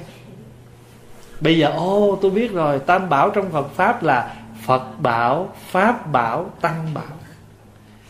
Vậy thì cái đời, cõi đời này chúng ta sanh bằng cái nhiễm ô, đau đớn thì cõi cực lạc không sanh như thế mà sanh trong hoa sen. Vì sao mà sanh trong hoa sen? Không có nhiễm ô. Sen là một loài hoa vượt bùng mà. Từ trong bùn mà vượt lên. Thì như chúng ta đấy. Chúng ta cũng sống ở trong cõi đời đầy bùn nhơ mà từ cái bùn này bây giờ chúng ta bước ra rồi. Vậy thì bây giờ một khi mình biết đi chùa là mình cũng giữ một phần. Với cái ý nghĩa của cực lạc là gì? Liên hoa hóa sanh thân lạc. Rồi cái thứ hai cái khổ của thứ hai của cõi đời này là gì? Sanh rồi gì nữa? Già. Sanh là già là lão đó. Trời nói chữ hán nữa. Nói tiếng việt không chịu ha. Sanh là già. Sanh rồi lão. Bây giờ á hễ có cái cái sanh thì phải có cái thay đổi của cái tướng đó. Và cái cõi đời này mình bị chịu ảnh hưởng. Thưa đại chúng mà quý vị nhìn những người bà con mình ở việt nam đó, có thể nhỏ tuổi hơn mình hoặc bằng tuổi mình mà nhìn họ già hơn mình. Tại sao? Vì cái quốc độ cái thời tiết ở đó nắng rám nó làm cho con người đen đuốc nhìn cằn cỗi nhưng mà ngược lại chúng ta sanh sống ở đây thì cuộc sống mình da dẻ mình nó khác. Thật sự mình ở đây mình lo hơn bên việt nam nhiều lắm. Ở việt nam á nếu có lo đi ít thôi lo một vài bill thôi ở đó mình lo nhiều bill lắm. Ở đây mà ở Việt Nam á 10 người mới có thể có được một chiếc xe hơi hoặc là trăm người mới có một chiếc. Còn ở đây á, hầu như mỗi người một chiếc mà có chiếc xe hơi là phải lo gì? Bảo hiểm nè, tiền xăng nè, tiền bảo trì nè. Mà gặp mình ở xứ tuyết nữa. Trước khi mùa đông là phải đi thu nắp xe, rồi phải thay bốn cái bánh xe mùa đông. Phải không? Dạ yeah. một chiếc xe không là thấy sơ sơ bill xăng bill bảo hiểm bill bảo trì. Rồi, giờ tới cái nhà. Không? Bảo hiểm nhà? Bảo hiểm nhân? Thọ rồi ngoài ra con cái ở đây sợ nó hư bắt đầu đăng ký đi học đàn học bơi học võ. Một tháng không biết bao nhiêu cái lo. Nhưng mà tại đỡ một cái là mình ở cái xứ này mình còn có đi làm có đồng ra đồng vô và thời tiết nó làm cho con người không đến nổi cho nên nhìn người mình cũng tươi tắn trắng trẻo hơn những vị ở Việt Nam. Đó mình nói một cái ví dụ giữa Việt Nam dưới đây. Thì nói như vậy để Pháp Hòa ví dụ cõi đời này và cõi cực lạc. Cái cõi đời này có người chúng ta già, nghĩa là thay đổi theo quốc độ thời tiết.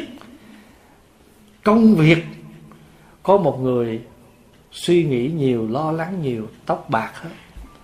Vì cái cõi đời này nó rất nhiều thứ, nó chi phối, nó làm cho con người mình già theo nó.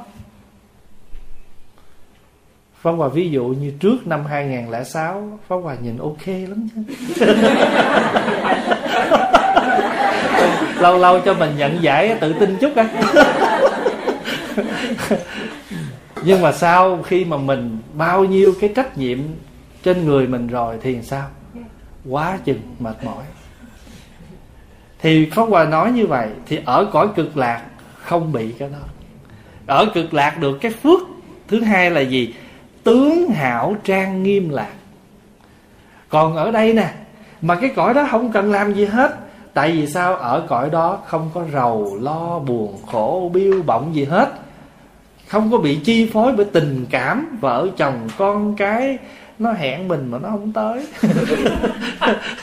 Ờ, rồi không có phải ờ, lo cái phone bất cứ cái gì, cho nên thân tướng người ta trang nghiêm còn ở cõi đời này là thôi, đủ thứ hết. Nội cái phone thôi mà đổi liên tu bất tận.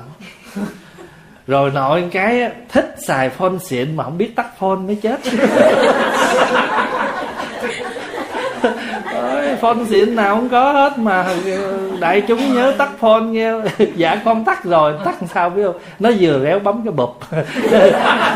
Nó nín thôi chứ đâu tắt. Cái già mà trong kinh sách định nghĩa già là sao? Thế nào kêu là già? Tóc chuyển màu. Da nhăn nhăn ăn không còn biết ngon. Mà ăn vô rồi khó tiêu hóa. Tay chân run rẩy. Hồi xưa, ngồi cả ngày không mệt. Đánh tứ sắc cả đêm có sao? Hồi xưa tứ sắc luôn còn sao, giờ nhất sắc à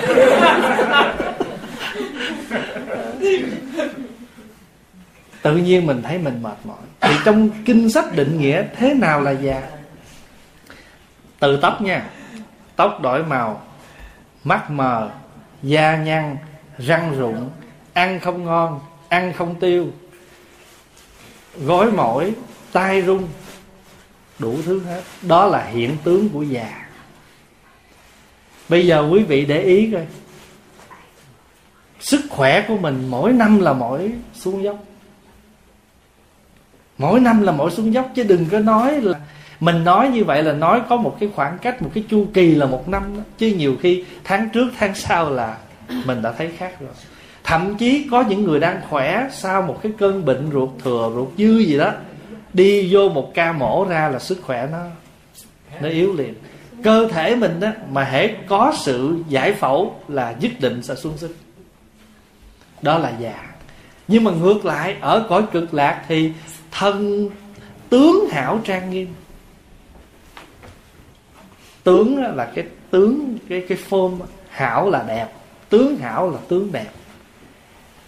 Trang nghiêm, ở đời này mình mà muốn đẹp là phải làm dữ lắm. Đánh mấy lớp luôn trên này thoa đây thoa, thoa. Đủ thứ hết nó mới đẹp chứ đâu phải tự nó đẹp đâu mà cõi cực lạc khỏi. Cho nên cái chữ trang nghiêm á nghĩa là khi chúng ta tu tập là có sự trang nghiêm. Phong hòa ví dụ ha. Ví dụ như à, một à, phật tử đi chùa thì gặp chư tăng mặc à, mình mặc áo tràng xong gặp chư tăng chắp tay mô phật con kính thầy đâu có làm gì đâu. Mà mình nhìn phật tử nói chà cô phật tử đó trang nghiêm quá. Đâu có cần phải uh, xách một cái giỏ rồi đi tướng làm sao. Cái đó người ta kêu lại gì? Quý phái sang trọng chứ không phải trang nghiêm. Còn trang nghiêm theo cái chữ nghĩa của nhà phật là người đó ở nơi đó có một cái cách cung cách mà người ta nhìn nó có một cái gì nó đầm thắm nó điềm đạm nó đẹp cái nét thuần hòa ở trong đó. Cái đó gọi là trang nghiêm. Ví dụ mình thắp cây hương thắp xong rồi lấy mình thắp hương á thay lấy cái tay quạt chứ không có lấy miệng thổi. Ta nhìn cái đó thôi. Phật tử này có học nè có học oai nghi nè. Phải không? Đèn thờ ở trên bàn phật á, muốn tắt là phải có cái đồ chụp xuống chứ hoặc là lấy miếng giấy đậy lên cho nó tắt chứ không đưa cái miệng thổi. Nhiều khi có thói quen, kêu tắt đèn cái đưa cái miệng thổi.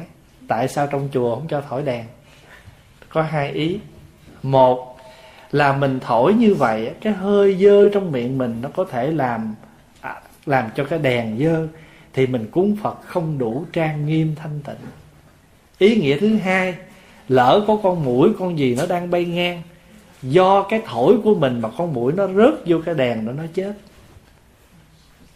Cho nên chúng ta không có thổi đèn, cũng không có thổi nhang. Vì nhang là cái hương mình sắp sửa dân cúng, mà cái hơi hơi miệng mình nó không có được ừ, sạch, thì mình thổi vô có thể làm ô uế cây hương đó. Thì bởi vì khi mình cúng là mình đem trọn tấm lòng của mình ý nghĩa nó vậy đó. Cho nên á, chữ trang nghiêm là khi mình làm cái gì, mình nói, mình làm, mình đi đứng, ở trong đó nó toát ra được một cái đạo hạnh, một cái sự thanh tịnh từ nội tâm, thì nhà phật gọi là trang nghiêm. Ví dụ như hồi nãy, giờ này đạo tràng đã trang nghiêm thanh tịnh. Vậy thì muốn trang nghiêm thì chúng ta phải có sự thanh tịnh thanh tịnh nó mới trang nghiêm. Mình làm gì mà ồn náo thì ta đây, sao chỗ này nó nó nhộn nhịp nó ung um sùm. Còn cái chỗ nào yên tịnh mọi đông người mà vẫn giữ được cái nét yên tịnh thì nó wow trang nghiêm quá.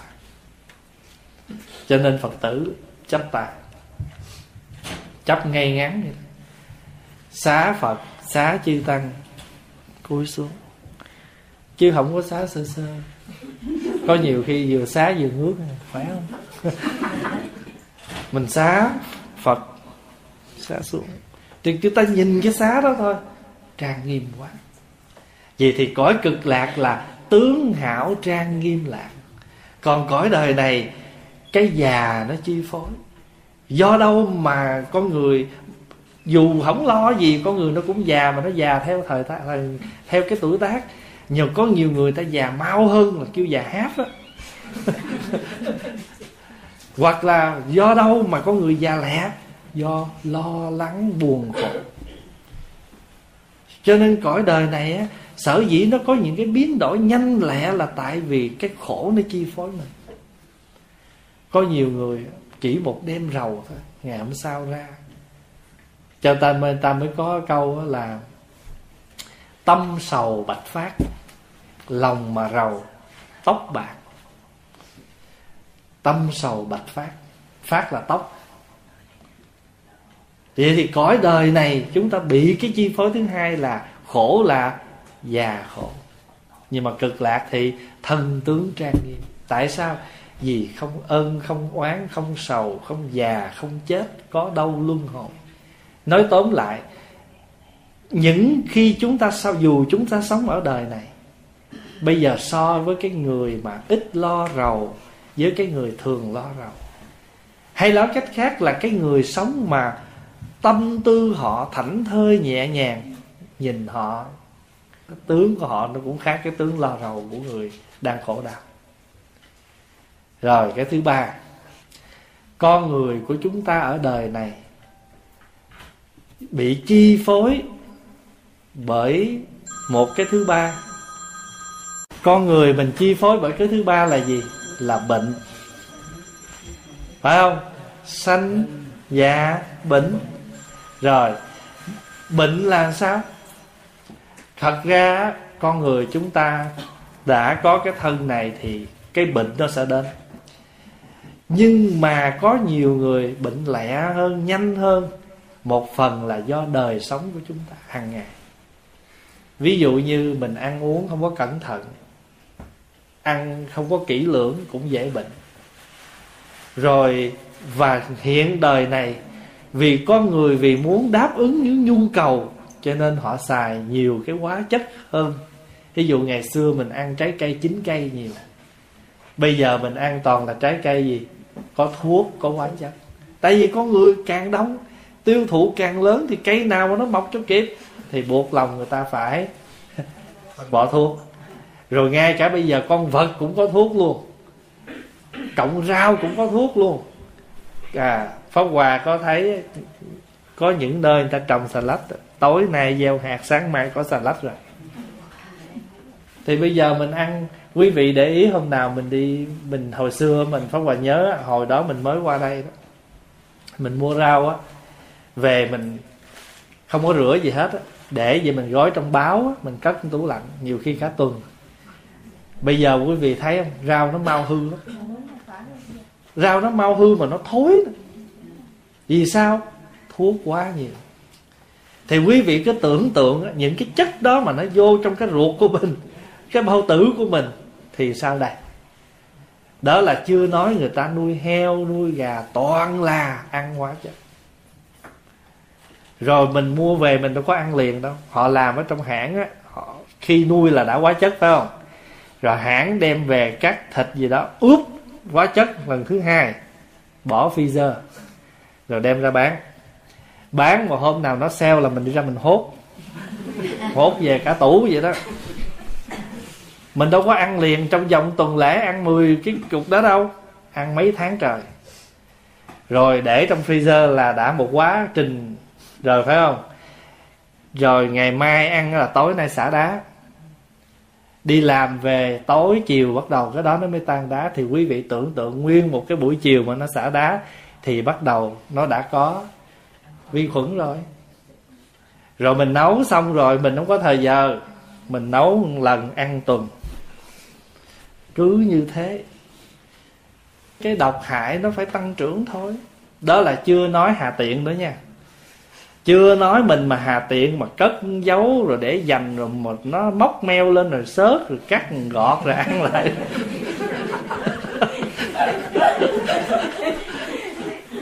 Mình nói, như vậy thì cái bệnh của cõi đời này, bệnh là căn bản rồi đó. Nhưng mà chúng ta mau bệnh hơn và bệnh nhiều hơn là bởi vì cái đời sống của chúng ta. Cái nhu cầu cái tham đắm của con người chúng ta. Quý vị thấy ngày hồi nhỏ mình với con mấy đứa nít ở đây là khác rồi, phải không? Rồi mấy đứa con nít mà nó sanh ở đây cả hai, ba chục năm về trước và con nít mà nó sanh ở đây hiện những năm tháng sau này khác nữa rồi. Những đứa nhỏ hồi mấy chục năm trước á, nó không có iphone, nó không có ipad, phải không? Nó không có internet vậy mà nó đời sống nó khá thiên nhiên. Bây giờ quý vị để ý có tất cả con nít, nó đi tới đâu là mỗi đứa hát bài riêng một góc trời. Mỗi đứa một cái iphone, mỗi đứa một cái ipad. Nó vô mỗi đứa một góc, nó không nói chuyện với nhau. Mà lâu lâu mình nhìn vô mình thấy hí hí hí, nó cười. Tưởng đâu nó giỡn, nó nói chuyện với nhau. Thì ra là nó đang chơi game, nó thích thú cái gì đó hầu như cái sự liên hệ giữa con người với con người càng ngày càng giảm đi. Bây giờ chúng ta nhiều khi ở gần bên vậy chứ không có nói không có nói chuyện. Muốn cái gì là send message.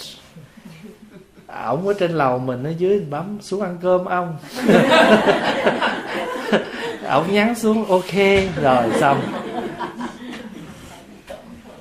Khỏi kêu không? Thành thử ra cái sự liên hệ giữa con người với con người mình cũng ít rồi. Pháp Hòa đi uh, giảng cũng nhiều cái gì. Thì Pháp Hòa đi những cái chuyến đi mà gọi là công cộng. Bây giờ quý vị ra phi trường quý vị ngồi coi. Không ai nói chuyện với ai hết. Vì người nào cũng có một cái form hết. Và người nào ngồi xuống rồi là bắt đầu thế giới của mình nó nằm trên bàn tay của mình thật sự cuộc sống nó đã đưa con người đi tới đó chứ nhiều khi mình không cố tình cố ý vậy. Nó thành một cái thói quen rồi. Ngồi xuống là phải bóc phone. Check ra nó quen rồi. Rồi pháp hòa đi hướng dẫn những cái lớp khóa tu chung chung vậy. Và nhất là mấy đứa nít, tối nó vô giường á. Ví dụ như vậy, bắt đầu mỗi đứa móc cái phone ra, rồi bắt đầu nó có thế giới của nó rồi đó rồi mình phải đi kiểm soát, mình nhắc nhở. Rồi bây giờ hồi đó đó mình ngủ thiên nhiên lắm.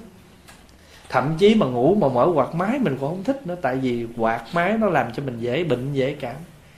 Bây giờ mỗi lần đi đi ngủ coi, phone nè, ipad nè, chạc điện để xung quanh. Ảnh hưởng cái này ghê gớm lắm.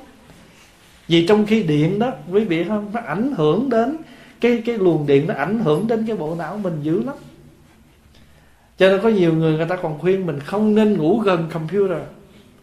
Và nếu như mình ở trong cái phòng mình có computer là, là phải tắt hẳn chứ đừng để nó on trong khi mình ngủ. Và có những em á nó chơi game nhiều đến mức độ là cái chân mày nó rụng hết. Là tại vì cái điện lực đó. Quý vị tưởng tượng đi học từ 4 giờ chiều ngồi trên game cho tới 6 10 giờ đêm 11 giờ đêm. Ăn nó cũng bới con tô nó vô nó ngồi nó ăn mà thì cứ ngày nào cũng có như vậy thì làm gì không ảnh hưởng đó. Cho nên, ở cõi đời này chúng ta có một cái khổ là bệnh khổ. Nhưng mà ở cực lạc thì sao? Tự tại thanh thái lạc. Tại sao gọi là tự tại thanh thái? Có cái gì đâu mà phải bị chi phối. Mình bây giờ có cái phone là, chị chị, nhà chị có wifi không? Có password không? không, rồi đi tới đâu cái có chỗ ghim điện cho tôi ghim chặt khoan, hỏi sức khỏe đó. Tôi ghim cái điện. Tôi ghim, tôi tôi cho cái phone tôi nó khỏe một cái rồi mình tính sao. Không có tội lỗi gì. Nhưng mà Pháp Hòa nói để rồi chúng ta thấy là cuộc sống của chúng ta nó bị chi Bây giờ quý vị qua xứ nghèo, Ví dụ như Ấn Độ. Con người họ vẫn còn đang sống bằng cực lạc nha. Tự tại thanh thái, Không có cái gì để lo hết. Trừ những cái thành phố mà gọi là sung túc thì không nói. Nhưng mà đa phần người dân Ấn Độ nghèo lắm. Có những vùng chưa có điện nha quý vị. Chiều 4 giờ là người ta lo người ta ăn cơm đi, Rồi chừng 6 giờ là trời tối là người ta sống trong bóng tối. Thậm chí là đoàn hành hương của mình lái xe đi những con đường đèn xe mình nó pha vô, mới thấy là ô ở trong đó có một gia đình đang ngồi ăn cơm. Nhưng mà người ta khỏe lắm, người ta không lo gì hết. Người ta đi đâu, người ta đi không cần lo. Vì có nhà, có gì đâu, sợ mất. Đâu có cần set alarm. Còn mình bây giờ nè, đi đâu cũng set alarm. Nhưng mà cuối cùng rồi quăng hình lên facebook báo cho thiên hạ biết gia đình tôi đang đi chơi xa. Ăn trộm nó nói cảm ơn. Cảm ơn báo tin. Nó biết cái nhà này đi chơi tuần lễ rồi. Thành thử ra cái mà facebook mà chúng ta đưa hình ảnh lên báo cho thiên hạ biết mình đang đi chơi đó Thấy không? Nghe thì có vẻ sang trọng đó, nhưng mà mình đâu có biết nhiều khi trong cái vô hình, vô tình đó chúng ta đã báo cho ăn trộm biết. We are not home. Feel free. Vậy thì cõi đời này, chúng ta bị một cái bệnh làm khổ mình. Bệnh nó nhiều thứ nha. Bệnh thân, bệnh tâm, bệnh nghiệp. Bệnh thân nè, bắt buộc phải có rồi.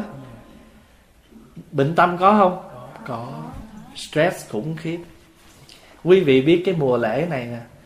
Đừng có nghĩ là mùa lễ này là thiên hạ exciting, vui vẻ nha. Có rất nhiều người bị stress. Stress là tại vì cuối năm rồi, mình phải thanh toán một số nợ, bill bọng không có tiền. Job không có, việc làm không có. Stress là vì quá nhiều bạn bè hòa cáp.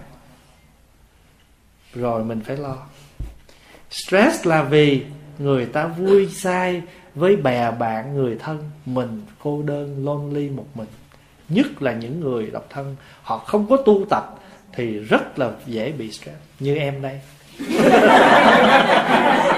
Alo trời ơi tối 24 là người ta đi hết trơn thầy cũng là bạn bè tới, con đó ông còn đông hơn nữa. Dạ con đâu có nhiều rồi chứ thầy là nhiều lắm á. Thì, thưa đại chúng, là bệnh nó có ba dạng. Bệnh thân, bệnh tâm, bệnh nghiệp. Thì cõi đời này chúng ta chi phối bộ một cái gọi là bệnh đó. Nhưng mà bù lại cõi cực lạc không bị cái bệnh này. Vì sao? Vì tự tại thâm thái lạc. Cho nên được gọi là cực lạc thí dụ cõi đó là bồ tát bất thối là bạn lữ. Nghĩa là các vị bồ tát không còn thối chuyển trên đường tu làm bạn của mình. Còn ở đời này bất thối bồ tát, bạn lữ ít lắm. Đừng nói nghe, tặng quà mà không tương ưng cái tiền mà họ tặng mình, họ cũng nói mình keo nữa đó. Cho nên là họ tặng mình cái món hàng đó, mình phải biết cái giá trị của món hàng đó rồi mai mốt tới phiên họ mình phải tặng tương đương chứ không là người ta quánh giá. Ở cõi đó, ta không có phải chuyện à, thù tạc giảng lai, mời mọc ăn uống, bao bọc với nhau. Còn cõi đời này, bao, làm sang, làm sọp, nó mau xẹp. Bao nó năm lần mà nó chẳng bao mình lần nào là bắt đầu rồi đó. Xài không được. Thí dụ vậy ha rồi chưa nói gì nữa. Cõi đời này có những cái phong tục là gì? Vô ăn chia biêu. Ăn trăm nó hỏi biêu muốn chia mấy lần? Khổ không? Vì sao? Vì cõi đời này còn thối chuyển lắm. Thối chuyển là gì? Lui sụp. Tâm tánh phải thù tạc vãng lai. Người ta đối với mình như vậy, mình không đối lại là bắt đầu mất bạn. Rồi sợ người ta cười, sợ người ta nói đủ kiểu hết cho nên thối chuyển cõi đời này khá khá nhiều. Nhưng mà ở trên đó đó, không có cái chuyện mời mọc vãng lai thù tạc gì hết, cho nên khỏi lo. Như vậy, hôm nào mà chúng ta sống, chúng ta được quen biết những người bạn bất thối, mình có buồn, mình muốn nghỉ đi chùa, người ta vẫn khuyên mình, trở về tu tập chuyện phiền não bạn bè, người này người kia đó là chuyện bình thường của thế gian. Tại sao mình lại thối chuyển bằng những cái chuyện như vậy? Đó là bất thối bồ tát. Đúng rồi, chị ở nhà đi. Đừng thèm tới đó nữa. Đi chùa phiền não quá đi chi? Đây đây là bất là bồ tát thối chuyển nha. Chuyển là dời, thối là lui họ dời mình từ đây qua đây rồi họ lui mình mất tiêu. Cho nên ở đời này quý vị để ý. Đừng có nói là bạn bè là ba con ruột thịt với nhau. Cũng dễ buồn nhau vậy chỉ cần xê xích một chút. Nói nói chuyện mà sai một chữ họ cũng buồn mình. À. hoặc là lỡ mình không thấy, mình không chào họ họ cũng buồn mình. Đủ thứ hết sanh lão bệnh. Phải không? Đó là tâm bệnh thân bệnh nghiệp bệnh. Rồi cái thứ tư của cõi đời này là gì? Chết. À. Chết nó cũng có nhiều cách chết lắm. À, chết mà đung ra mà chết kêu chết ngất. Chết lạnh kêu chết ngắt. Xỉu kêu chết giấc nhưng mà cõi cực lạc thì thọ mạng vô lượng lạc. Cực lạc là thọ mạng vô vô cực. Thọ mạng vô lượng. Cõi đời chúng ta thì thọ mạng hạn lượng. Ví dụ như mình nói ờ, hồi xưa đời người trăm năm. Nhưng mà đời người giờ còn nhiêu?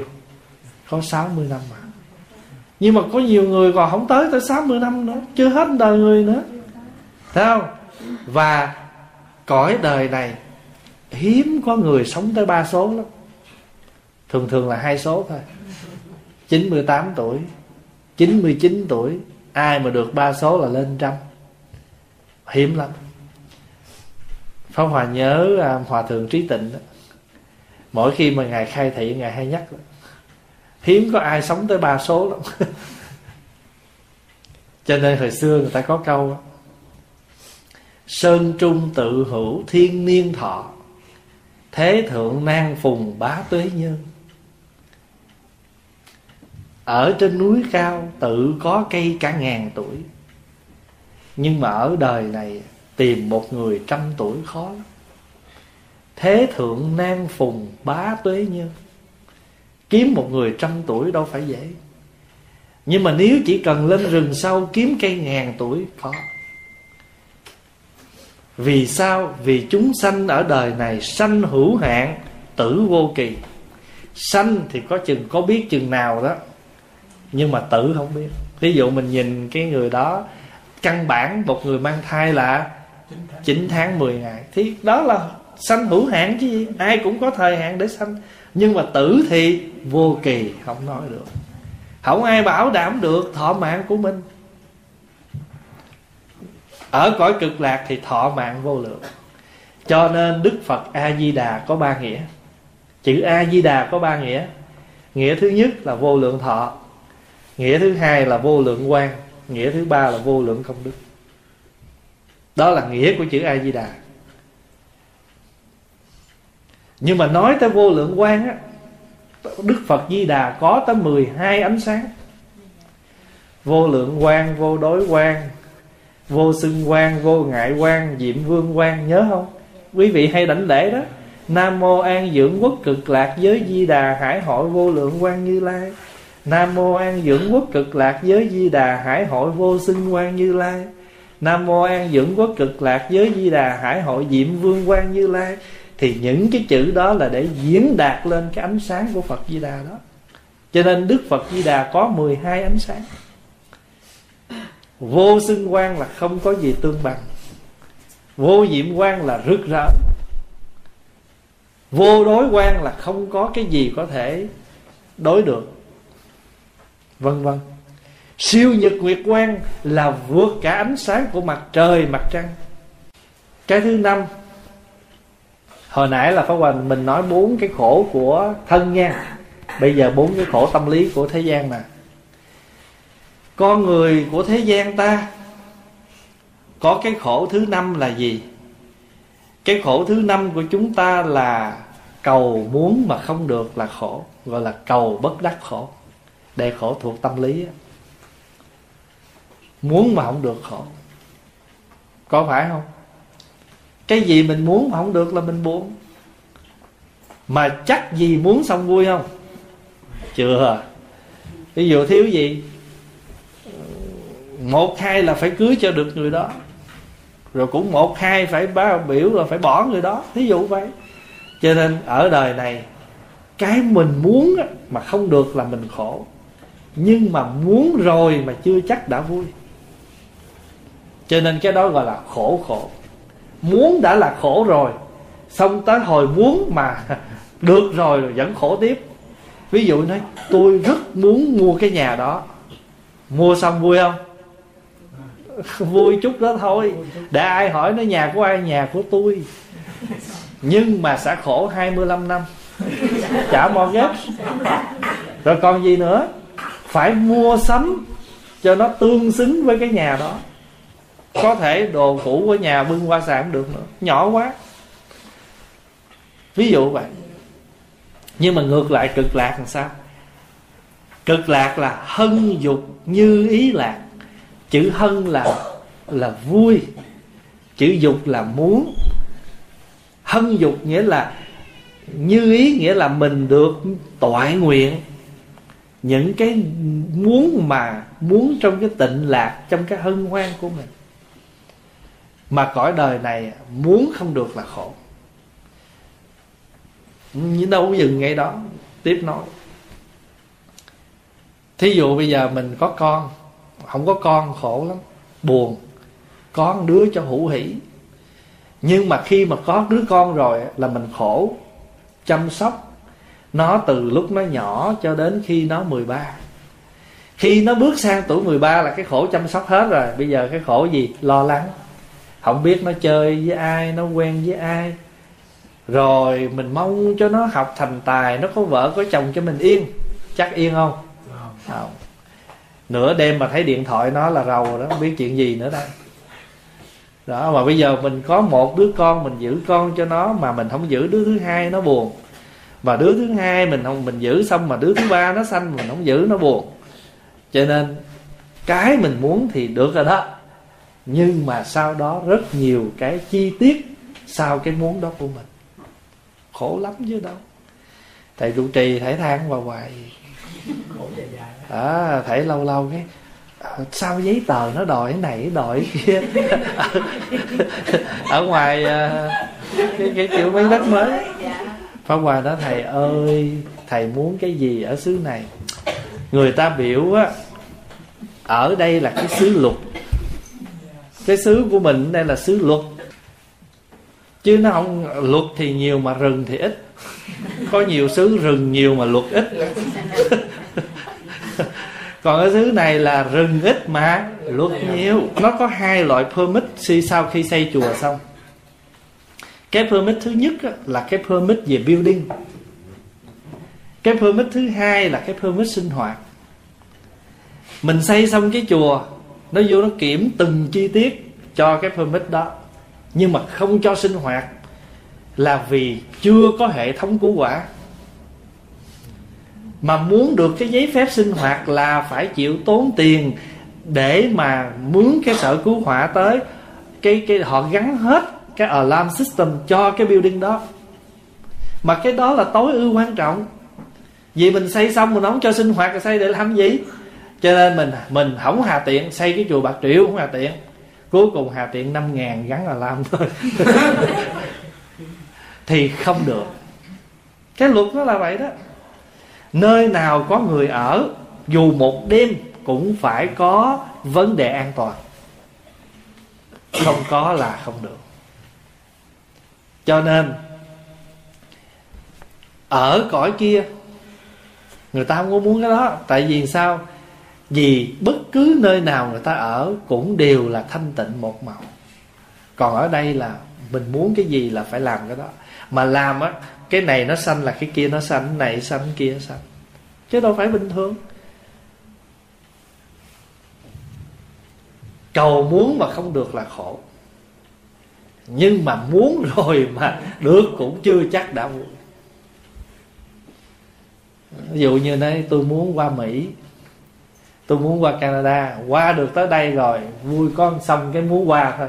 Giờ qua làm gì? Không biết tiếng anh. Thì phải đi học. Không có việc làm là phải đi xin. Vân vân. Cho nên chắc gì qua đây đã là hết khổ đâu. Cho nên nó tiếp diễn. Đó là cái khổ thứ sáu của cõi đời, là cầu muốn không được khổ. Cái khổ thứ bảy của cuộc đời là gì? Thương yêu mà xa lìa khổ cái gì mình thích mà nó mất thì mình khổ. Trời ơi đừng có nói chi là con người nghe của cải thôi. Nhiều khi mình à, đi vô trong nhà vệ sinh lúc mình rửa tay mình lột mình làm xong đi ra quên.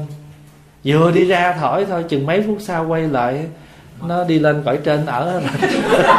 Trời ơi, tức muốn chết. Nó sao bữa nay dí phật mà tôi xui quá. Đi chùa niệm phật từ sáng giờ phật không phù hộ. Cái gì mình thích mà mình phải xa lìa là khổ, gọi là ái biệt ly khổ. Tại sao? Tại sao trong này có cái khổ? Vì chúng ta bị một cái then chốt là gì? Là ái. Ái nghĩa là gì? Yêu thích mà cái gì mình yêu thích là nó có đối tượng. Mình là người yêu, người kia là được mình yêu. Hay nói cách khác là người đó là người yêu của mình. Hãy cái gì mình yêu là phải của mình nha. Mà hãy cái gì còn cái của mình đó là mình khổ. Nhưng mà thật sự không có gì của mình hết cái nhà cũng phải của mình, vợ cũng phải của mình, con cũng phải của mình. Vì mình ái nó quá cho nên mình nghĩ nó là của mình thí dụ mình có một thằng con trai duy nhất là mình nghĩ nó là của mình, thương nó mà. Khi nó có, nó không có vợ, mình rầu lắm. Mình muốn nó có vợ. Nhưng khi nó có vợ xong rồi, khi nó có vợ xong rồi, thì mình lại ganh với cái người dâu. Tại vì con dâu bây giờ phần tình cảm của mình với đứa con. Mẹ, chồng, nàng dâu bắt đầu có chuyện. Vì mình có đứa con duy nhất cho mấy người mà có con duy nhất mà thiếu sự tu tập thiếu sự bao dung nhìn xa thấy rộng là lúc nào cũng sẽ bị cái đó. Vì mình nghĩ mình mất một phần tình cảm. Mà cái chuyện đó làm sao được? Hồi xưa nó ở với mình đi làm về nó, nó nó lúc nào nó cũng có mình nó lo. Bây giờ mình đi kiếm người thứ hai thì nó phải chi phối thời gian và công việc chứ. Tại sao mình lại muốn nó y chang như cũ nữa? Không hiểu được điều đó là bắt đầu có chuyện. Cho nên từ đó cái bây giờ mình ái nó rồi mà mình cảm giác là nó biệt ly mình cho nên mình khổ. Mà mình thiếu cái sự nhìn rộng là hai người là thời gian nó phải chi phối khác. Hai người là nó phải rồi mai muốn nó có con tới ba người là nó phải chi phí khác. Mà nó, nó có ra gia đình nó ra riêng thì nó phải có chi phí khác. Mình không hiểu cái chỗ đó mình cứ thấy phần của mình thôi. Cho nên cái gì là của mình thì cái đó mình khổ vì mình đặt để phải là của mình. Ở đời này, không có gì của mình hết.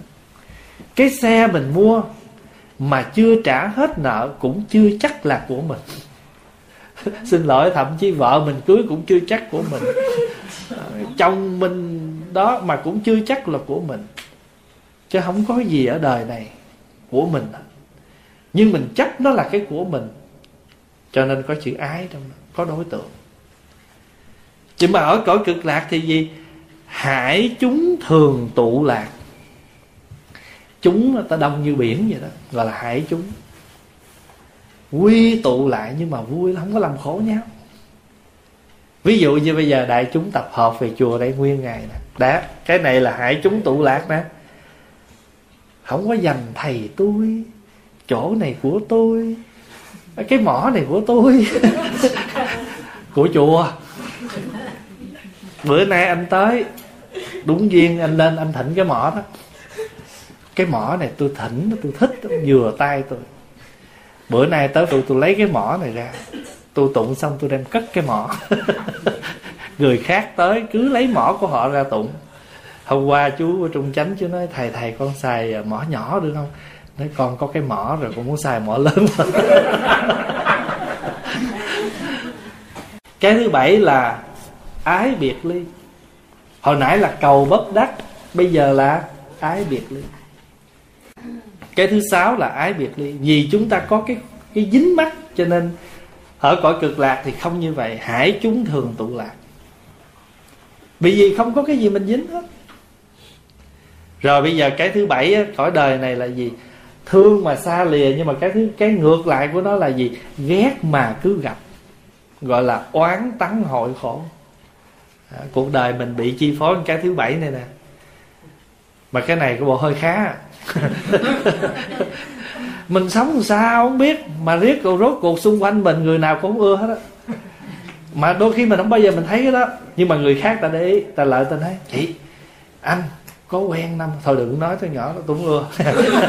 Tự sao? Mai mốt mình gặp hỏi biết bạn không? Thôi đừng nói tới rõ tôi cũng ưa.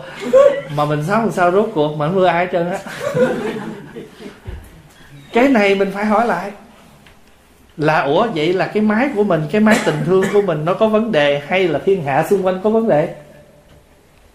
Có nhiều khi á, mình ghim điện vô, không có điện, đem dục rác nhưng mà mình quên cái điều là đâu phải cái máy nó hư, mà có thể là do nguồn nguồn điện chỗ đó nó hư. Cũng thế coi chừng cái nguồn tình thương của mình nó bị xâm thiên chứ tại sao không lẽ người ta xung quanh ta sống dở đến mức độ là đến với mình kêu là ta trở thành người thấy ghét sao? Cái này mình phải quán lại. Quán tắng hội. Tôi không ưa nó mà sao tôi gặp hoài. Rồi mình cứ đi tha, mình mình đi khoe với người này, người kia đó. Người ta nghe mình riết, ta ớn, ta nói thôi, ôi cái chị này ai chỉ cúng ưa hết, thôi tôi cũng né chị đi, chứ bữa nào tới phiên tôi chỉ ghét được người một thì chỉ ghét người hai, mà chỉ ghét năm người thì tôi chỉ là người thứ sáu. Có ngày cho quán tăng hội. Nhưng mà cõi cực lạc thì không như vậy, bởi vì sao? Cõi cực lạc là thượng thiện câu hội lạc. Thượng thiện câu hỏi là gì? Toàn là những người có cái tâm thượng thiện, không có cái tâm nhỏ mình còn giận người ta là tại vì cái tâm mình nó còn nhỏ nhất nó còn thiếu cái lượng từ bi. Nó thiếu cái tâm bao dung. Chứ còn nếu mà mình đủ cái tâm bao dung á, thí dụ bây giờ người đó, người ta nhỏ mà nó hỗn đi. Mình trách nó, nhỏ mà hỗn với tôi ghét. Nếu người có tâm bao dung gì, nó nhỏ, nó không biết, nó hỗn mình là người lớn, không có trách nó. Nếu mà mình ấy, mình dạy nó. Đó. Cái đó là cái tâm bao dung. Thấy không? Rồi ví dụ như giờ cái đứa kia nó mới đi chùa mà được thầy thương hơn. Nó mới đi chùa mà nó biết nịnh, nó không thầy, nó thương. Mình nghĩ khác nha. Thầy có lòng từ bi. Người mới tới thầy luôn luôn thầy gian tay, thầy tiếp nhận để cho họ quen dần với chùa. Mình lén cái tâm mình phóng ra. Thật sự nãy mình nghĩ vậy là được, nhưng mà thường lắm mình phóng ra rộng đi. Cái người đó, họ là mới nè. Hay là thậm chí mình nói, cái người đó còn trẻ, họ có thể lo được cho chùa. Thôi mừng, chùa có thêm được một người trẻ để người ta lo cho chùa. Ví dụ vậy đó. Nhiều khi cái đứa con mà nó hay làm khổ cha, mẹ, mà cha mẹ lại quan tâm nó nhiều.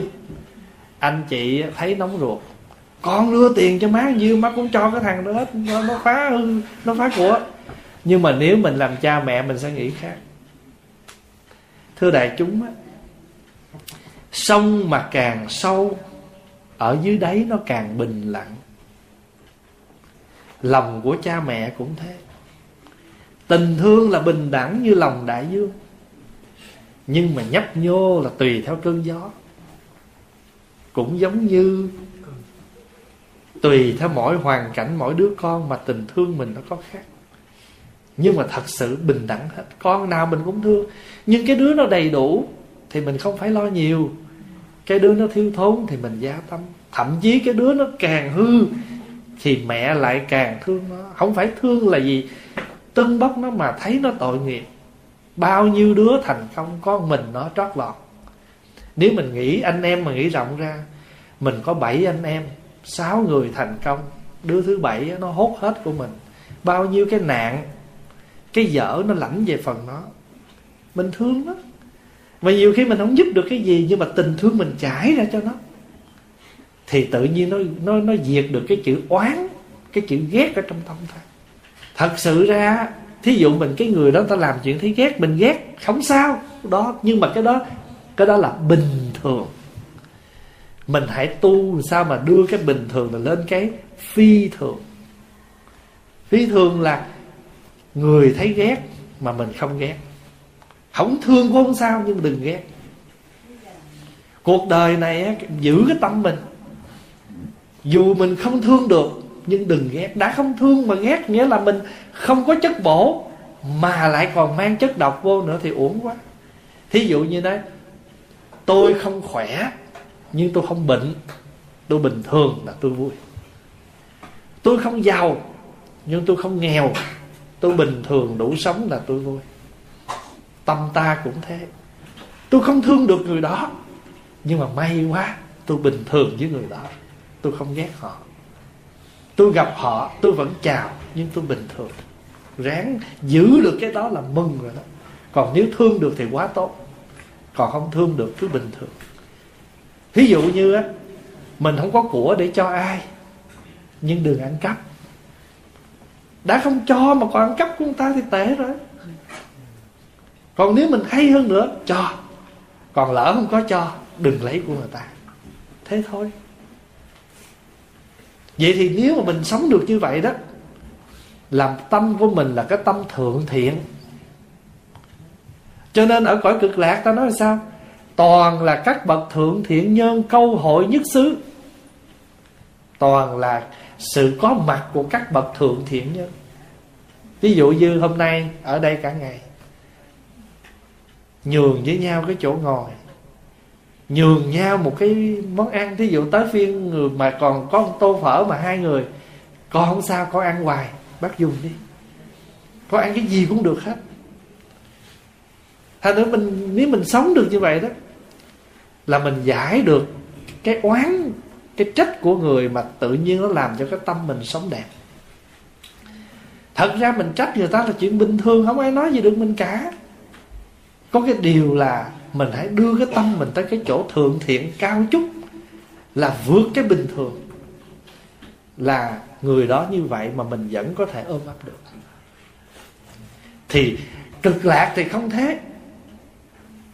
Còn đây là cực khổ nè chính mình sống vậy cho nên lúc nào tâm mình cũng có vấn đề hết.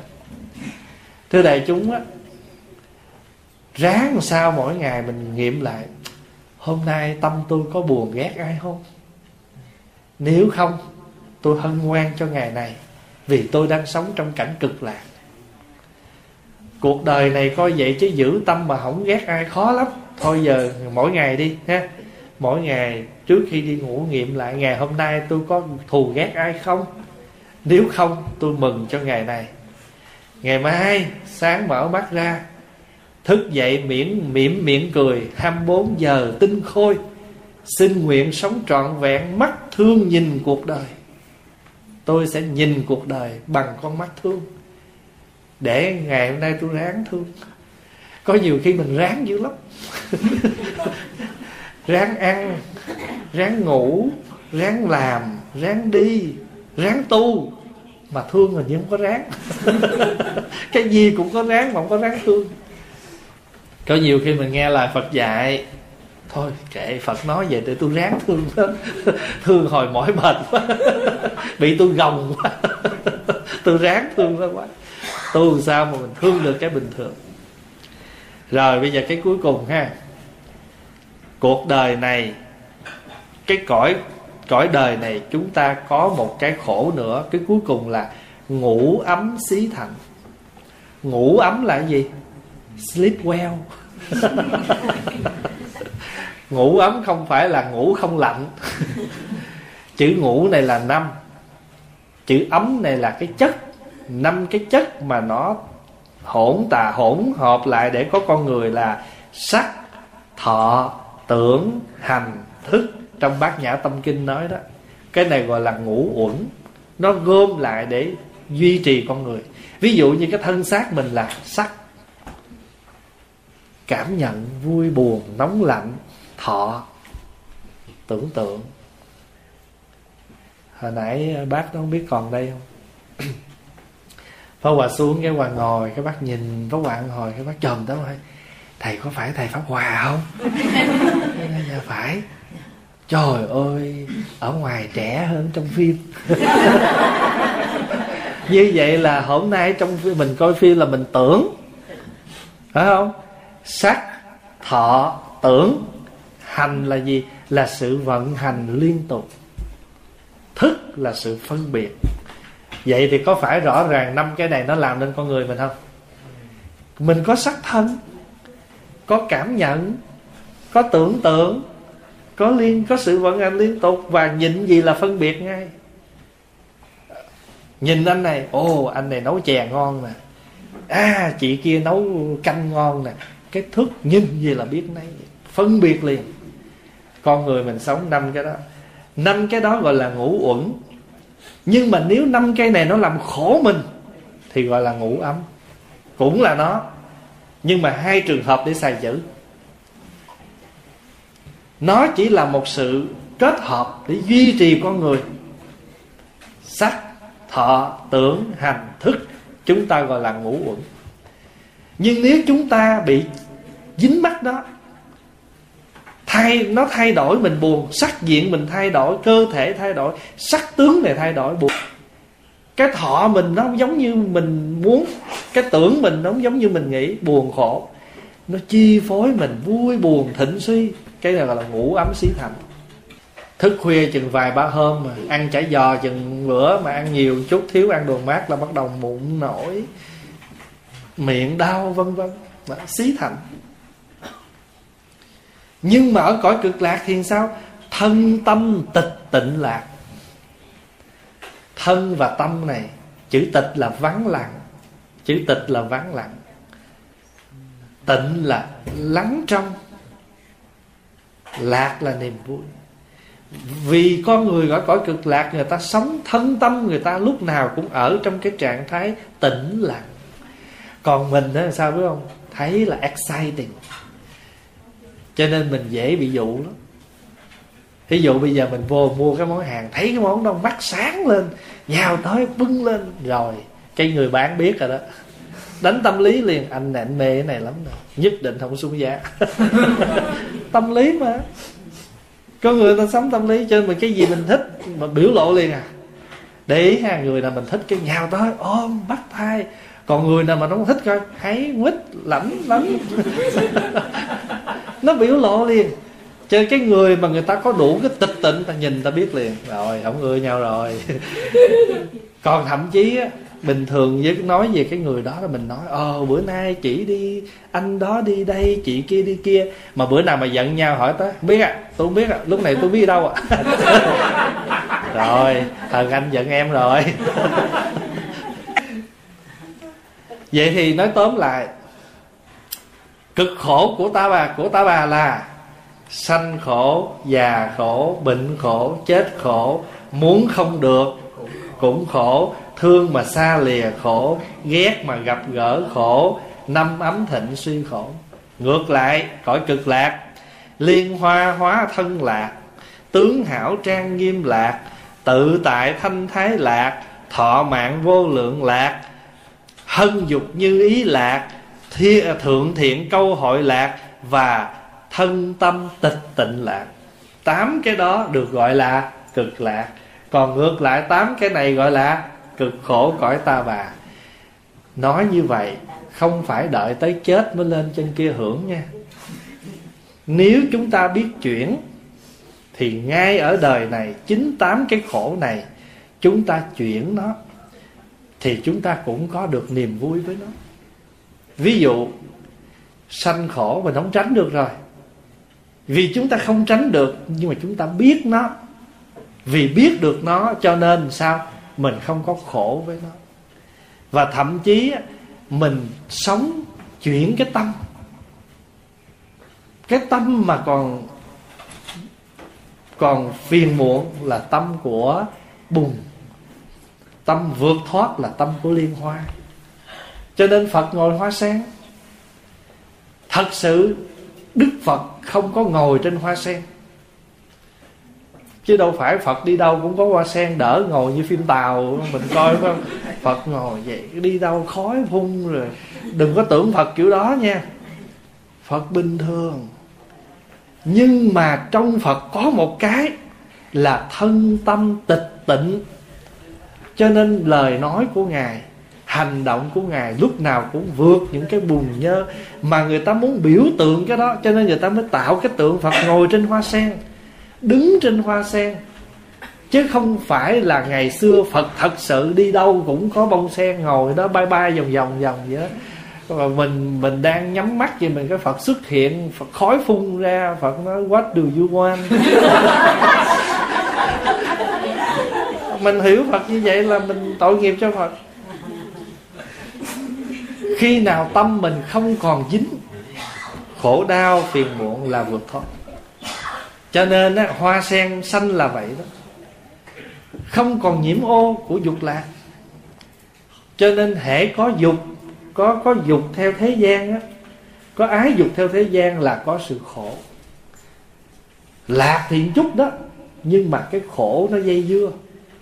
Còn ở cõi cực lạc á thì người ta thật sự vui là vì người ta không có sanh nở như thế gian này, mà người ta hoa sen, hóa sanh.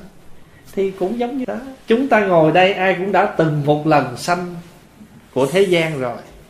Nhưng khi mình hiểu đạo, mình liên hoa sanh ở trong chùa, bây giờ không có bị nhiễm ô gì nữa hết. Cho nên, thưa đại chúng mình không vì ông năm, ông bảy, ông tám, ông mười mà đi chùa thì ngày nay cũng không vì các ông đó mà mình bỏ chùa. Nghe đầu mình đâu phải vì họ đi. Hay nói cách khác, vì không vì họ mà phát tâm tu. Mà nếu mà vì thấy chúng sanh khổ mà phát tâm tu, thì chúng sanh có làm khổ mình mình phải tu giữ nữa. Tại vì thấy không? Không tu là dính chùm khổ. Mình cũng là một chúng sanh khổ. Cho nên đặc biệt lắm. Bồ tát nghĩa là gì? Là những người những người chúng sanh như chúng ta nhưng các ngài giác ngộ và lấy cái giác ngộ đó giác ngộ lại cho chúng sanh, cho nên gọi là bồ tát. Thế thì chúng ta cũng là những chúng sanh khổ đây nè. Và chúng ta đang muốn vượt khổ. Còn nếu không thì chúng ta cộng khổ. Chúng ta là những người có nghiệp và chúng ta đang tu để chuyển nghiệp. Còn không thì chúng ta cộng cộng nghiệp.